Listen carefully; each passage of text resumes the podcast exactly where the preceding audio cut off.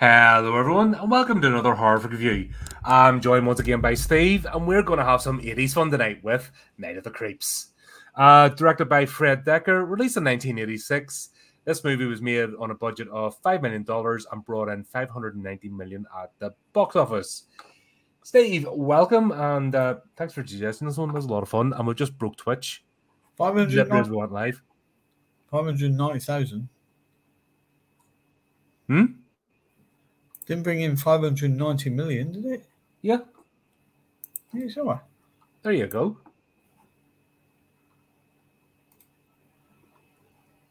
Yep. Uh, well, that's that's what the internet tells me anyway. Uh, yeah. Well, I'm trying to use my bloody mouse for me. Uh, no, five hundred ninety-one thousand. Thousand? Yeah. Oh, right. Whoops. Okay. I was being. Okay. I was I being. Oh, that, that tells a different story. Yeah. Why is Twitch? You got, you got.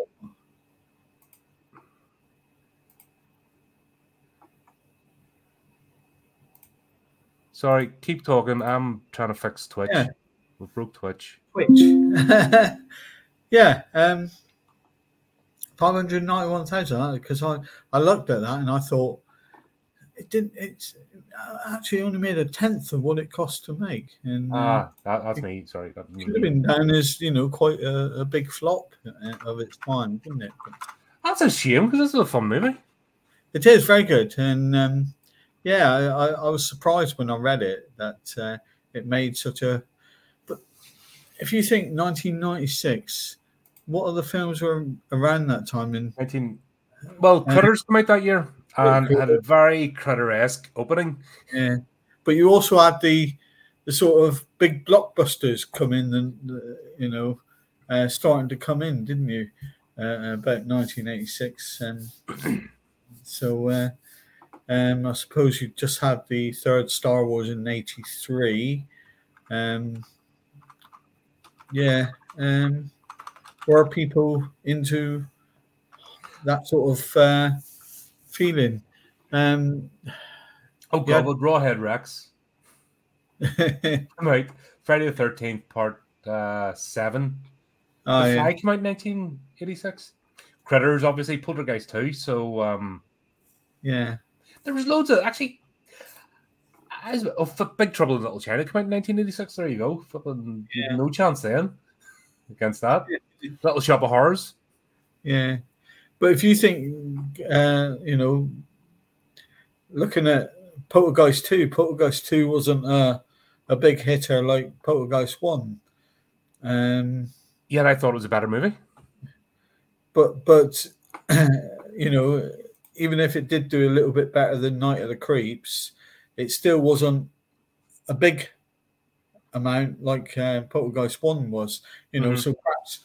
Perhaps horror, I mean, did it flatline around about nineteen eighty-six? And to me, horror was always more video store as opposed to cinema. Yeah. To me, like maybe because I was a, uh, yeah, I was still a young one, nineteen eighties odds. Um, I always looked for the new video release. Yeah. And so a lot of my friends, that's what you sort of thought. You know, you, you didn't really look, you looked at the cinema for all the action movies. Yeah. But for the horror section, it was always a video store, and the poster went up on the video store. And that's what I always associate.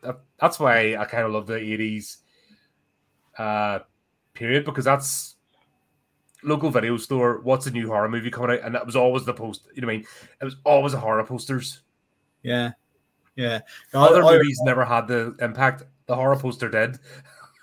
I, I remember my video store up near me so well, because I used to go in and uh, chat to the girl. She was called uh, Jess, mm-hmm. and her uncle, her uncle, her father was called Rod, and they used to have all the thrillers on one side and all the horror on the other side, um, you know, and all the lovey-dovey down in the corner. And uh, so you could go in and see all these posters of all the, the horror films and mm-hmm. everything. But uh, she knew what I liked, and she used to say, "Have you seen this film? This is this looks good." And she used to rely on my reviews of the film so she could tell other customers what it was like. Um, but uh, yeah, That's that's a sad thing about the film, dude. It removed the best job ever. Mm. Like, you could work retail and hate your life, but I don't think anybody's ever worked, from what I know and spoke to, anybody's ever worked in a video store uh. and enjoyed themselves. Yeah. Because there's just... It, I imagine it's... it's it, while while you're in between customers, you could probably watch all the films, couldn't you? Yeah, that's what they always had it set up, and the, you watch it, but I think you had the... Like, you had to be in the movies. Hmm. So if you're in an environment, you're in the movies, and that's it, and you're talking to people. Like, it wasn't... um Nobody went, oh, I want... my this was wrong, or blah, blah, blah. You know, and there always seemed to be a good vibe. I've yeah. never seen anybody kick off in a video store. No, no. I've never seen anybody in a bad temper. In fact, that's where people went to feel good. Mm. Yeah. And there's always... Even... We, we joke, because we call... uh We called the video store owner in our one, uh, Norman the Bastard. And the thing is, it's just, uh, you know, the joke from the young ones and yeah, kind of play it on. Um, his thing's always if you didn't rewind. Yeah. You know, that was uh, that was his thing. So you just, uh, you got told off. It was, you, fucking, you did it again. Ah! Sorry, Norman. But um, even, even having a nickname like that, he was a good chap, you know, maybe. He'd talk to you and stuff, and you know, yeah. like I said, there's always um, always good natured about it. So I think that's what it is as well. It was, and it was always associated with horror because it was always horror posters were the most prominent in any yeah. decent video store. Now, maybe not the big chains that come in, but this this one I don't actually remember it from nineteen eighty-six. I remember seeing it after. It must have been ten years after. Must have been, um, and um. Well, no, because we watched it. We used to have a, a an evening when I lived in Cardiff mm-hmm. uh, with friends. And we used to have all our friends around and get a Chinese, and we used to have what we used to call crap film night. Um, and we used to pick it apart as it happened, like Disney's The Black Hole and stuff like this. And um, oh god, I meant to review that one. I meant to get that up, but um, oh, we want money for it, and I refuse to buy Disney stuff. I just flat out uh, refuse now. Yeah. I want that company dead. I will not. I will not contribute one penny to keep that heartbeat going one minute longer than it has yeah. to. At Disney Plus, they're putting up three quid. As from first of October, it's going up from seven ninety nine to ten ninety nine. Subscribe, just. And I, I've I've stopped it. You know, I, I used to get it for like Star Wars and some of the National Geographic um, documentaries, but. Uh, for what I watch, it, it's just not worth ten ninety nine. Um, so, uh, and they've done it. They've done it because they're losing subscribers, and they need to boost up the the, the funds. And I thought, well, that's the way to lose even more, isn't it? Yeah, let's squeeze the, the current customer base. Yeah, that works. That's yeah. always a wonderful. That's your Netflix is doing the same. Trying to squeeze. In fact, I was um, sharing an account with my niece because I got rid of mine and. She's heard it, and then she's like, I never watched the thing. She's, um, do I need the I G now? Blah, blah, blah. I'm like, no, don't. I told you, like, ages ago when that thing happens, just yeah. take me off. I'm not, I don't even watch the, the bloody platform. I wouldn't even touch Disney Plus. The only the reason Prime's good value is because um, you get the delivery service as well. It's tied into a package. Yeah. Which is yeah. all right. But even then, yeah, I could do without it. You know what I mean? I can. Yeah. I'm, I'm starting to go back to like physical media. Yeah. So I've I'm just looking at I looked at movies released in nineteen eighty-six, and oh my god, talk about nostalgia trip here. One of one of the well, well what we were talking about crap film night. Mm-hmm. Um, one of the things that we picked up on crap film night, and I remember it well, and was the dog that was in front of the bus. Oh, oh my, my god! And yeah, the driver's eyeballs going bong like fucking Roof Rib Roger Rabbit. You could tell it was a toy. It was like one of those that the kids sit on and get pushed around on, you know. You know, I thought, yeah, that was picked up on. But oh, it, by the way, we, hello, chat. Sorry, I'll get you in a wee second. We used to sit there and go, oh, no, look this against some things like that, you know, when we picked up a, uh, um, something like a, a toy dog or like when um, on the Black Hole when Uh, Maximilian Snell's going, uh, he, he says, Anthony Perkins says to him, you're going into the Black Hole, Doctor Reinhardt? in, through, and then he looks, realizes he's pointing in the wrong direction, goes, and beyond. And we were all going, no! So that's wow. the sort of... yeah. Uh, yeah. The idea, like this movie, it's a lot of fun. It's just cheesy. It's not trying to do anything special. It's just, we're here to have a laugh. You have to go and watch it now, Dale. Yep. And that's, uh, I, I meant to put a poll up in the channel, like, who actually watches the movie before we come on to do a review? Because that would kind of be cool. If you're going to come on the chat, watch, you know what I mean? I put the link up uh, for the movie if you just want to watch it. So, yeah. yeah. Uh, eighties video store, uh, Chris from Back to the Future's come in. Um, instead of that, that he does, that was, that, yeah, that was the eighties, man. That was, there was a whole loose vibe of, yeah, we'll do talk about adult stuff around kids, but at the same time, I don't know. It was. I, mean, I don't think we're any the worse for wear from it. I think kids are more damaged now. Yeah. The constant, the, like, kids are more miserable now than we were. We used to laugh and snigger and. Oh, it's it's too serious now. Yeah, that's a problem. That's um. Uh, you know, you're not allowed to say what you think now, are you? Yeah, that's the uh, same thing, because I always put the link, you know, if anybody wants to check out the video, that's why I try and put this up at least a week in advance, so that we mm. can, people can look at the episode and then see what the video is and be armed with it, if that makes sense. Yeah. yeah. Or are you just waiting for us to tell you what we'll think about it before you do? Because that's cheating. Because if yeah. it's a bad movie, you have to go through the pain the same time as we go through it, and then you can kind of yeah. laugh at us going, yeah, I know what he's going to say next. Yeah.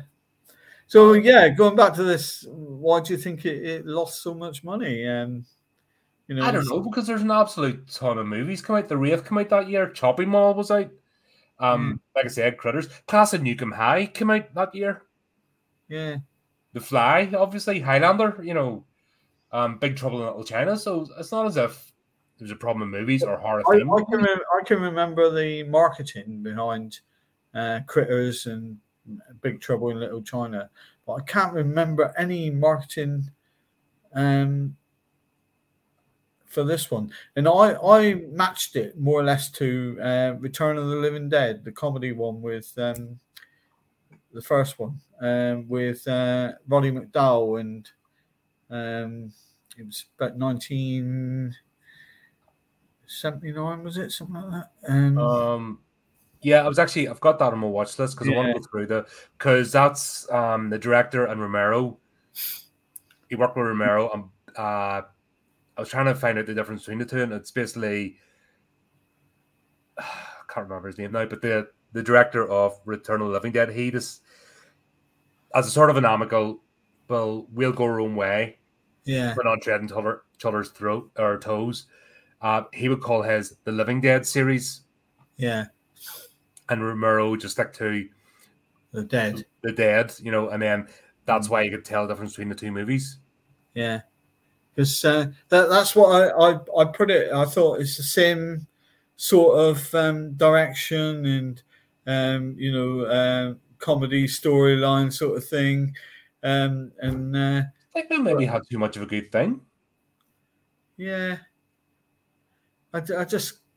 When I saw that, it only made five hundred ninety-one thousand. I mean, um, Howard the Duck came out that year. I remember that. Um, uh, Ferris Bueller's Day Off. That's a well overrated movie. I just I don't see why people hold that like on a pedestal, because like, huh? That was another one on our crap film list. Yeah, well, that's that kind of makes sense. But, uh... Absolutely. Oh, Transformers the movie came out that year as well. When that's he... what it was. Everyone was traumatized at the, the death of Optimus Prime and just couldn't watch movies again for the rest of the year. If Transformers the movie came out before um, this, that was it. Everybody went and uh, watched it. Yeah. And then were just traumatized for the rest of the year and couldn't watch any other movies. They're afraid to go to the cinema. Yeah. There you go. We'll solve the mystery. Hmm. Because this is, there's nothing, this is, I wouldn't say it's a paint by numbers um sort of horror flick or zombie movie, because there's quite a bit thrown into this. If if you look um, at it from someone who say just say we've never seen it before, yeah, the first scene you'd think it's an alien film, but a very bad. Yeah, it, like what you mean, aliens are rubber, rubber man in a film, isn't it? You could like, tell there were rubber men in suits. Uh, yeah, rubber, but rubber the fact suit. that the other aliens are on the way and there's no context to why or what's happening, but they couldn't shoot straight up a corridor. They had, like, he should have been obliterated. Yeah, before he got to the door. And it's like, here, take take out the gun with the with the actual scope on it. Oh, yeah. That works. Obviously, they're running going pew pew, like it's a straight line uh, corridor. How could you miss? What the hell? Yeah. But perhaps, well, yeah, I mean, they could have had the American Army in the suits or something like that, you know. Oh, the fucking. But I, I was always needy things. The M sixteen wasn't fired from the hip. Bah, bah, bah, bah, bah, bah, bah, bah, bah. You know that but, bit shaped like that, so it goes in, you know, in this bit. But if you look at it, all right, you know, the, your first impressions are it's an alien film. Yeah. Then suddenly it goes into the serial killer. Yeah, the nineteen fifties. Yeah, and you think, oh, black and white. Is it, is it an alien film or a, a serial killer film? Um, you yeah, know, both actually, and some more. Yeah, but you don't find that out until a little bit later. Yeah, but, uh, yeah, but the scenes weren't that. You know, I mean, what was that? Ten minutes worth. Yeah. So it's only really the first um, ten minutes, and then it cuts straight to nineteen eighty-six. Yeah. So. Boom. Yeah. It's not as if it wastes time. If that had been like half an hour before we got to the plot, which movies today would do. So if yeah. this was a modern movie, you'd be spending forty-five minutes on that subplot. Yeah. And then they go to the main plot and then just have to shove everything in the last ten minutes. You know, uh, this was nicely paced, though. It was a good setup. Yeah. And it all linked. You know, give give links to who's all connected and why. Yeah. Uh, which is fun. Talking about which, what is it about insane asylums and leaving axes lying around the place? Uh, yeah, I don't know, because... Um, okay, here's where we're housing all the dangerous like, criminals that can't be rehabilitated. Away, wouldn't you? Yes, I know what. I even better will put it in a glass case, because that'll work. yeah, yeah, we're, we're giving it, we're giving out breakfast. Who wants an axe? Today we're going to have games on the lawn. Um, you can play croquet. You can play axe murderer. Here's an axe. yeah. yeah, it was kind of like what's what's happening here. Yeah, but at the same time, like I said, it wasn't that long, so it was okay. I was I was okay with it. No, but um, I mean, some people really. Um, would have looked at it, you know, if they were going through, say, Amazon Prime and thinking, what can I watch tonight? Mm-hmm. And they saw they saw the write-up about, you know, um, turning into zombies. But then they saw these men in rubber suits and suddenly there was a serial killer. They would have thought, oh, this looks absolutely rubbish. Turn it off. Um, because I think a lot of people today, they base...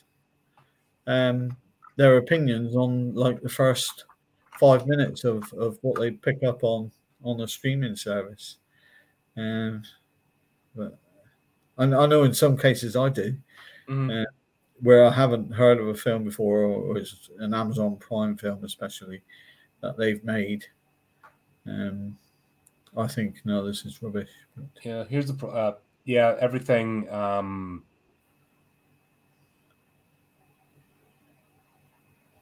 Everything's modern uh, reviews. I tried to even put reviews of Night of the Creeps at the time or in nineteen eighty-six and nothing. Mm. It's all, all Rotten Tomatoes and stuff like that. So that's a shame because there there are departments. That's that's why you had that whole. Um, there's a whole job, you know, if you wanted to research somebody, they'd go and look at all the newspaper clippings and that, and that's mm. archive and microfiche. I'm surprised that hasn't been. Kept, you yeah. know, isn't stored digitally for people to look up. But it goes back to my, my question, but was, was it marketed right in, you know? I, I can't remember seeing anything about this film in nineteen eighty-six. And like I said, I, I used to go into, you know, the, the video shops and everything. Um, in, in, well, we used to have videos quite regularly. Mm-hmm. Um, Aliens come out that year as well. Yeah. Do you know what I think's happened? There was, look, um, you've Big Trouble in Little China, you've Aliens, yeah, Little Shop of Horrors, you've Critters, you know, and that I always remember the Critters poster. Yeah. Top Gun came out that year. Top Gun. Yeah. Heartbreak Ridge came out that year. God, there. I think it was, like I said, the, the I think it just got buried. If it had come out a year earlier or a year later. Yeah. Uh, Return of the Living Dead was eighty-five, wasn't it? Yeah, hang on. I'm just going to... Actually, I'm going to do that. I'm going to do the year before and the year after just to see what will come out. Did we... Uh, yeah, nineteen eighty-five. Fright Night come out and... God, there's tons of... Oh, Teen Wolf come out. Return of the Living Dead come out, yeah. Legend come out, nineteen eighty-five. The Stuff. God, there's... um. Do you know what it is? This movie got buried. That's what's happened. Yeah. There's um Rocky Four come out. For bloody hell. Did I see that in the cinema? I did. Yeah, it got buried. Yeah. And because it might have had poor marketing, yeah, no one knew about it. So yeah, uh... and there's too many big hitters come out that year and the year before, and it probably um I'm gonna look at eighty-seven, let's have a look. Evil Dead two, Dolls, God, Prince Darkness, right? Oh. Nightmare on Elm Street three came out the year after. Um, The Witches of Eastwick, The Howling. Oh, God, that was awful. The Howling three. That's the Australian one with the fucking weird uh, yeah. friggin' werewolf thing in the pram. Oh, God, that was... Uh,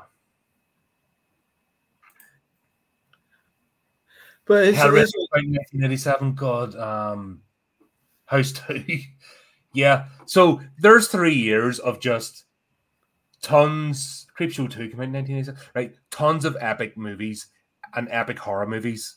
Mm. So this is just one of many. Yeah, I didn't have a chance. No, and people, that's the problem. People probably thought, got the reviews from their friends and from the T V of things like Critters and everything like that. I thought, oh, I'll go and see Critters. But yeah, go see that one. Go see this. Go see, yeah. Um, and then obviously with video rentals, um, because of all that stuff coming out, it's just got lost in the middle. Yeah, that's that's what's happened. Yeah, yeah, I can see the pattern now. Flipping, uh. There's yeah three years, the year before, year after, and the current that current year, just absolutely chock full of, mm. of brilliant movies, no classics. Yeah. Did you see um, all the characters in Night of the Creeps? Um, their surnames were all names of like um, big film people, like um, James Cameron. Um, you had um, oh, what was it? He was Detective Cameron, uh, Chris Romero, George Romero. Um, who else did you have? Sergeant Raimi, Sam Raimi. Um, and uh, yeah, they, they used all the surnames from from sort of big horror people um, as character names. So that works. I never picked up. I knew um, who was it? Cynthia had a what was her surname? I knew there was something being played with there, with her surname. Uh, Cynthia Cronenberg. Yeah. I'm like, huh? David Cronenberg. Yeah. Yeah. And Steve what? Steve Miner uh, was used as Mister Miner, the janitor. Um, you know. Um, Laughing at the same joke two days later. Scream yeah. like that cheese. Ha, ha, ha. Like, okay, mate. You're, you're about something. Um, you had uh, John Carpenter and Tobe Hooper. We're in the same name, James Carpenter Hooper. Um, yeah, I noticed that. But uh, yeah, I thought that was quite a good idea, actually. But yeah, that's not, not the sort of thing you would pick up. But, um, I picked up a Cronenberg. I'm like, hold on, but I never, uh, Like I said, I watched it. That's, then, but I watched it that's when, that's when I realised when um, it's, when she says, "Oh, Cynthia Cronenberg," um, and then it come up with um, the Cameron. They also had John Landis, Detective Landis. Um, yeah, when they said uh, Detective Cameron, I thought, well, they've used Cameron, they've used uh, Cronenberg, and then I listened up for there was um, Romero, and I thought, ah. Something strange. Googled it, and uh, that's what happened. So, yeah, like it. No. But that's um, that was a clever move, really. Yeah, that that was the eighties as well. Like like I said, there's genuine love with these movies. Mm. Like you just got this good vibe all over, unless they were all hiding it, you know. And they really were still. Well, obviously, Clive Barker movies went out that year, and you heard all the production hell drama, but it just seemed to be. The creators at that time had a positive attitude. Yeah. A positive, um, almost like a brotherhood. You know, it was almost like, yeah, we're all in the same boat here. Let's make movies and let's, uh, we'll love what each other do. We get inspiration. So let's give nods and winks. And I don't know, you just felt better today. You just don't get any of that at all. No, and, and t- it, today it would be quite risky to put out a comedy horror film, um, you know, um, like this. Uh, people would say, oh, no, we, we can't do something like that. Um, you know, Return of the Living Dead was a comedy horror um, with old Roddy McDowell playing the vampire hunter. um, um, he was he was just funny. Um, and uh, when you consider he was like um, Planet of the Apes, He, he nearly got typecast as uh, the guy in the Planet of the Apes, wasn't it? The uh, monkey, I forget his name now. But uh, was it Cornelius? Cornelius, yeah. It was Cornelius, wasn't it? Mm-hmm. Um, but he nearly got typecast as that, and suddenly he comes out with this cracker of a film. I, I, I thought it was brilliant, hilariously brilliant. Um, but uh, I went to the cinema to see that one. So, uh, but like I said, again, Return of the Living Dead, I heard about, went to the cinema to see it. If if this was, if I'd known about this one, I would have gone to the cinema to see it. Yeah. Um, and uh, I honestly think I just got buried. Yeah. When you see what's come out, yeah, it, it's just unfortunate, just timing. Yeah. And we had too much of a good thing, but we can enjoy it now. Yeah. thirty odd years later and still, uh, still have a laugh. I don't see many movies coming out this time period that we can enjoy thirty years from now. No. Most of them will be forgotten about and people are still looking at that stuff. um, what source website? Ah, covered in rice. Ah, there it is. Right. I don't trust them. No. I don't even trust my mates because um, Bastard stitched me up like Cameron. so, uh, I'm sure Steve will do it sometime. He'll like, haha, you like us one. I'm just waiting for it. Just waiting, yeah, for, the, just waiting for the kidney shot, you know what I mean? Take that on. Here's a found footage film that will change your mind. Fucking Dell stitched me up as well. One point where one of her, what was the one she recommended? And the flipping wanted to die, pull my eyeballs out. That's will change your mind. I don't think you can trust any of them, really. You, I, I, you I, just got to go with your gut and. A lot of them, members of the public, can edit.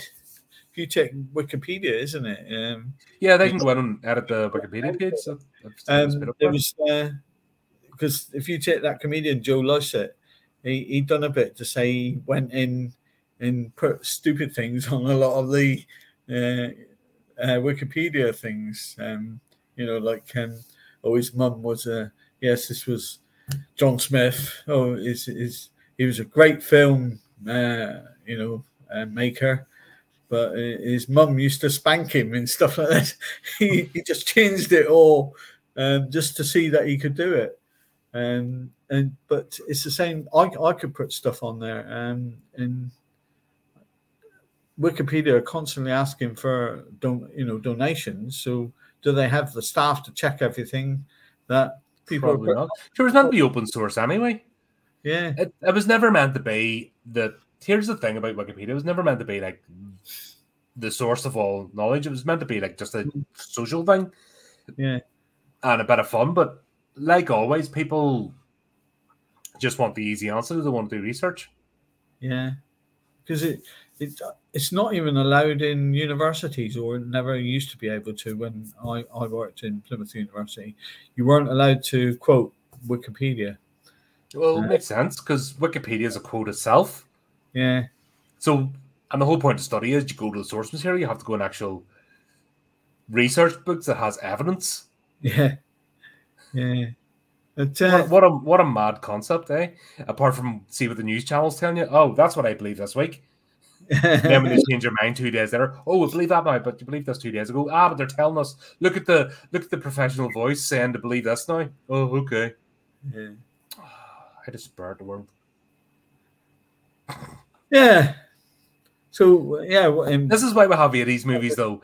What because, do we... um, you've just got every cheesy trope, have you gone, every stereotype you can think of in this movie. Yeah. yeah. Um, the main characters, Chris and J C, like, they, they could have been just straight out of Revenge of the Revenge of the Nerds, just planked in there, or every nerd movie, if yeah. you want to put them in. yeah, you just couldn't. I think, yeah, you're right. You you just couldn't pin a character down, could you? None of them had direct characterization, did they? Because um, if you, but they're think... all walking tropes. That's, that's but it was funny as well, because um. it's a comedy, yeah. So we're not here for like super serious. Now there's a few serious moments, obviously, you know, done that way, but uh, still, they're they're walking tropes, and I had no problem with it. You know, I wasn't annoyed. No, no. no Which is funny, because the modern, uh, I don't know, the holier than thou types said there's no no disabled representation until like twenty sixteen, when they changed the world. And you're like, really? You haven't, you haven't obviously watched the movies I've watched all three of these, because um, this isn't um, J C's character isn't the first person, like he's on crutches. I never batted an eyelid. He was a cool character. Yeah, yeah, yeah. The... I, I don't understand where all these wet wipes came from, in like the twenty ten onwards. Going, Mimi, this hasn't happened before us. It's like, yeah, we've we've been through this like at least thirty years by now. Can't... Go back to bed, yeah. Silly bastards. They, um, I thought it was good how. Um... oh yeah, Dale's just rattling off the movies that you. Well, I got you a color. I got her with Color Sofa. I'll, I'll own that one. Cause... was that in Revenge for Midsommar? I think Color oh, Sofa oh. was in Revenge for something. I. Wasn't that made by the same guy who done Hereditary? Midsommar. Was it? Yes. Yeah, it was. Wasn't it? Yeah, it was an A twenty-four movie. Yeah. As well. It's just weird, wasn't it? Yeah. It's a, one of those like Hereditary where you sit there and you're staring at the screen going, what's happening? yeah, we had, it was hilarious. So we had a, well, Dale and I reviewed it, and it was absolutely hilarious. Just so I mean, daft. And it goes from moments of extreme horror to just yeah. stupid. It's like, who sits in the cinema? And it's supposed to be a serious horror film, Hereditary. And when the kid's head gets knocked off, the, oh, yeah. you know, the back row all, all burst into laughter. Was it supposed to be a, a funny moment? but we oh, sorry, that's uh, yeah. Hereditary. We did we did Midsommar. I haven't done yeah, Hereditary. Midsommar was. I watched um, I watched Hereditary twice, I think, and that was enough. Yeah. Like, nah, don't need to, don't need to revisit that again. That was like. Mm-hmm. Uh,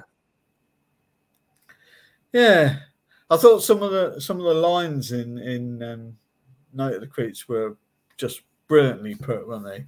What was it? Um, I want to marry her. Um, okay, one problem with that, you, you need to talk to her first. Do you see my problem? Is it uh uh uh? Like, yeah, yeah. just like was it, thrill was me. That uh, detective, wasn't it? Um, yeah. I've got good news and bad news, girls. The good news is your dates are here. The bad news is they're dead. I was using the. That's amazing. That's a classic. Um, that that was on the title and everything. You're like, why have we never picked up on that? Yeah. That, uh, yeah, I think it's just a shame. This movie got buried in amongst like three great years of movies. So you, yeah. it, it really had no hope. It was fighting an uphill battle. Yeah. If it was like put, if it was cryogenically frozen and just released today, I think it would people like, oh, what? What's this? Wow. Yeah. I would get it to their um, four, million, four and a half million back. Yeah. It's bound to have made that back now in video sales and cents. Uh, Did they ever count? Like, there has to be a point where these movies turn a profit, even if they don't do initially brilliantly at the box office. Yeah. Like, money still changes hand and comes in the door. They still exist. Uh, at what Just point... It might take twenty years to do it, but still, eventually... It... At what point do they stop uh, analysing how much it's taken? Like, you know, you could have... Last week, such a film made two million. Um, do they say, all right, that's it, cut off last week. Anything it makes after this, we're not going to record. Uh, because we, we can't keep going in and recording how much it's made. Um, but that's the whole point. If you have an accounts department, it's a it's like going to um like going in the shop. All right, yeah. My Mars bars. I know I bought them last week, but they didn't sell out the first weekend, so they're not going to make me profit anymore. And then somebody like you buy them on the Thursday, and because they don't sell out by Sunday, that's it. You consider it a loss. And yeah. then everybody that buys a Mars bar from Monday onwards doesn't count. Yeah. It doesn't make sense. Well, it does. The tax dodging bastards. But you would think, even for like, where are the nerds? That's I think that's a problem with Hollywood. There's no nerds anymore. Yeah. Like some nerds bound have got all the movies that the studio does and have a graph, and every week the sales comes in and it goes ping, ping, ping, and then a funny, you know, one that starts off in the red. It's it's going no like um Night at the Races, you know the Night at the Races game. Yeah, we've got them going like uh, no slot machine, da, da, da, da, da, da. Yeah. And then somebody could be sitting calling out in Friday night, and here we go, and it's it's now the creeps and Return of the Living Dead, and and it's back in the minus five hundred, and this week it's going, it's going, it's going, it's going. Yeah, it made a profit. Yeah. I would uh, like that's that's how I would operate things. I, I just think it'd be funny, just as things happen. Yeah, and every um. re-release or anniversary release just adds to the profit of a movie uh, from its initial making. It... Mm. Yeah, but you're right. They're all they're all up to dodgy stuff. So I think, I think unless you were brought up in the era of of this film, the youngsters of today probably wouldn't look at it. I will. Who cares about kids? They're, you know? They're useless. Uh, so any any sort of um, possible profit from that sort of group of people, unless unless they were nutty about films like you, um, you know, they, they you just wouldn't get it. So, um, you know, the, the profits would have slowed quite a, a long time ago. You might get the odd one or two or three. Well, as long as it gets put in streaming for free, it also gets rent. You know what I mean? It gets yeah. part of a package. Money changes hands for it to be on the platform. Yeah, and. I rented it, so you know it's not as if it doesn't. And I'm, I'm sure I'm not the only one on the planet that's rented this movie, no, no. or else it wouldn't be on there. You know, it'd be taken off. Yeah. Well, yeah, there's, there was quite good streaming service on this one. Um, so. so that's what I mean. There's people still have an interest. Yeah. And the whole point of doing this is revisiting. That well, maybe you missed this one when it came out, so here's your chance. Yeah. And yeah. there's some movies, obviously, we've watched, and it's like, yeah, I really enjoyed that. And then we'll go back and it's like, oh, God, maybe not. What was I thinking? We've done that once or twice. Yeah. Yeah, so, we uh, yeah, as well. But, um, yeah, I gotta love Cynthia, like the thirty-year-old student. I just love that trope of the eighties. Like university students are all in their thirties and like, well... She didn't look thirty, did she? Nah, but they're all... um. I know it makes sense. Obviously, you're not going to have actual... Well, I suppose the usual jokes of the high school, but um, I suppose universities could have had a closer age, but yeah, they were all well older. Yeah. Funny. Yeah. Um, it's a weird voice.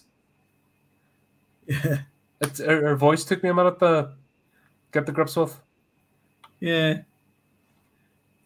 Yeah, I suppose you did, thinking of it. No, it's a, um, yeah, the, the characters were all, um, I mean, if you think the chances of, she was quite a good-looking girl. Mm-hmm. Back back in the eighties, the chances of uh, that lad actually getting a date with her were uh, quite remote, weren't they? Um, back in but the that eighties. Was the whole joke, should have. As yeah. I said, the, the, the trope, the nerd trope, trying to get with a beautiful wo- woman. Um, and, of course, what do they do? They try to join in with the bros, where they're never going to fit in. And the bros are bro-tastic. You couldn't get more bro-er, like bro-ier than this movie, than flipping bros with bros on top, sprinkled with bro. Yeah. Yeah. But, uh, that, why did they have a... Um, you know, a body in the in a university in the first place, uh, and a secret government experiment. Yeah, in a university, um, and surely they would have checked it for foreign. Like, it still had the slugs inside it, so they yeah. would have checked for foreign infestations, wouldn't they? Have? Like, yeah, yeah, but it, it would have had armed guards and everything, wouldn't it? And yeah, not just a door. Locked in a high security, uh, you know, like uh, area. And its own building, a government building, maybe, not a university. Yeah. With serious scientists looking at it going, that's not right. How easy these two students got down into that, um, you know, into that cellar, wasn't it, and basement where, where this body was. It's um, it's one of the fun things about it. Well, I don't know. Um, well, and how many universities have a mortuary? That's right. Uh, uh, what sort of was, university was it? Yeah, it was like, um, it must be an American thing. Cause, um, we're going to do dissection today in, in, you know, where are we going to get the parts? Well, we'll just go downstairs and pick some up, you know. Yeah. Mm-hmm. I know obviously medical students have them uh, donated.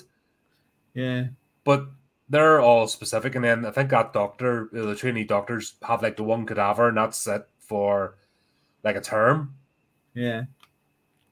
So they have that's what they basically have to work on. So it's not as if it's and it's tightly controlled. It's in its own building and stuff. So yeah. I think you're just floating about the place. Yeah. Uh, but yeah, the whole thing of right, I know. Let's join the thing we hate. Because that'll impress her as we get humiliated when we know we're never going to fit in. What a waste of effort. I don't know. I never got with that um, mindset. I know there's people do it. I know there's people do it, but I just never understood that in movies or real life. No. Uh, that was that was pretty strange, that one. Um, but that was always a trope of the eighties. The nerd becomes a popular kid. If you, if you think of the, the group of lads that dared them to... Or said, if you want to join, yeah, you've got to get this. You know, it's, I mean, if that was me, I would have thought, I'm never going to get on with you guys.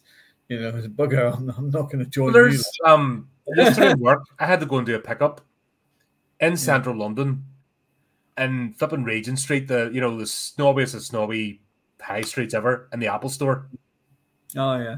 And I'm just in my grungies, you know, going to pick up a thing for a customer, and do you know when you just know you do not belong? Yeah. And all these hipster kids, I even text back the office going, I'm in hell, I'm in hipster hell, why did you send me to hipster hell? And they're all killing themselves back in the office going, why am I here? What the hell have you done to me? I'm just looking around. And then you got all this, all these kids and their and their Apple gear going, hi! I'm like, don't speak to me. Is there anybody over twelve here that I can actually ask something? And then when you ask them the question, it's like, oh. It's like uh, it was the whole thing. I'm just like, what the hell? uh, I wouldn't go and apply for a job. Uh, I'll be like me going, I'm going to apply here tomorrow and try and fit in with you guys. It would never happen. I just know it. No, you have to be a bit of a, a dork, don't you? Well, yeah, I know. Funny. One of the one of the jokes I used to tell when I worked at the university was um, What does a Plymouth University graduate say when they graduate? Do you want fries with that?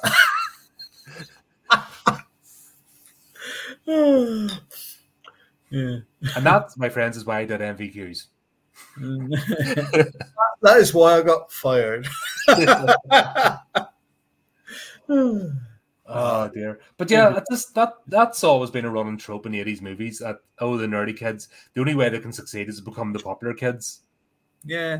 And I think this is actually, I've had this theory running around in my mind because I had the whole Revenge of the Nerds thing. You know, it, it happened in real life in the nineties where yeah. the nerd became the the I T tech yeah. support, that became um, the fountain of knowledge for modern, you know, modern culture because comic books, they actually became the leaders. And then the sorority brats, you know, the, the Brads and the Cynthias and stuff, yeah. they they saw this. And I think today is actually those same people getting revenge on the nerds to try and put the nerds back in their place. Yeah. This whole, you know, and it's always done with kindness, but I actually think the nastiness behind it is like, how dare you get above your station and not need us? So we're going to move into your hobbies and destroy them. Yeah. I honestly think that's what's happened. Yeah. Because it's come full circle. You know what I mean? It started out in the eighties, and then around about the nineties, the nerd became king. Yeah. And now it's like these these ones are now fighting back to put the stamp a nerd down and destroy their hobbies and just our hobbies, you know, and uh, take it over. And uh, you're a terrible person for liking this, and then call names and stuff. Mm. And that's what it is. It's, uh, it's down under. This battle has been raging for decades, if not longer. Yeah. When do you think the first nerd came about? It's eighty-three, Revenge of the... No, I mean, just the first nerd in general, the the idea of the nerd. The idea of the nerd, I don't know. I suppose it's... When, I suppose when perhaps technology started to increase. Because um, there's always a joke, you know, the glasses and the pen holder and... The checkered yeah. shirt. Because the, the nerd name then changed into yuppie in the nineties. No, was that not the more young, was... upwardly mobile? Stuff? No, that was more the sorority brats. They became the yuppies. Um, nerds became geeks and hobbyists now. It's got older. Was it an eighties phenomenon? Well, were there nerds? nerds? Were there such a thing as nerds yeah. about in the seventies? Wasn't really a thing, um, was it? Never had nerds in the seventies, did you? You just started getting computers in in the eighties, like the Spectrum. And, B B C uh, computer. B B C computer. Oh, Granny's. I, I remember playing Granny's oh. Garden. I wonder if we can get that online. Remember the old Atari games console? Oh, you have you seen that? They're doing the twenty-six hundred plus. yeah. So you can buy the twenty-six hundred plus now. It's one hundred ten quid. But the games are going to be like, the cartridges are going to have like ten games on them, but they're going to be like fifty quid each. And that's where I'm like, oh, we're getting stroked here. Yeah. Yeah, totally. I I used to love the old games, the Star Wars, um, Space Invaders. And you've been trying to get the last one that was I, I started off with the Spectrum forty-eight K, otherwise known as the Specky Rubber Key. Yeah. That size and the flip. See, trying to operate the and the keys always got stuck. Yeah. And you had to plug the tape deck in separately. And then well, we, back, we, we then upgraded to the one hundred twenty-eight K, which is all built in. Yeah, I had a Spectrum. But yeah, you're probably right. It's when when computers started to come in role-playing games, like um, did it all start with Dungeons and Dragons? That came out when? I think that came out in the eighties, early eighties. Yeah. No. But yeah, that, that was the that was the yeah. It must have been. Oh right, we're right. We're starting a whole tangent here. Astro Wars, Gattaca, and uh, um. Oh, you've been super busy, Dilly Dell. All, all her stuff's coming out. She wasn't a There's been lots of short stories now. They're all getting published left, right, and centre. But Galileo, the first nerd. It's all this. Uh...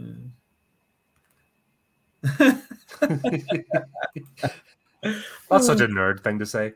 Yeah, I think I'm starting to think. Yeah, the, the nerd has become the was the eighties phenomenon, yeah. And some just the the right circumstances created the nerd.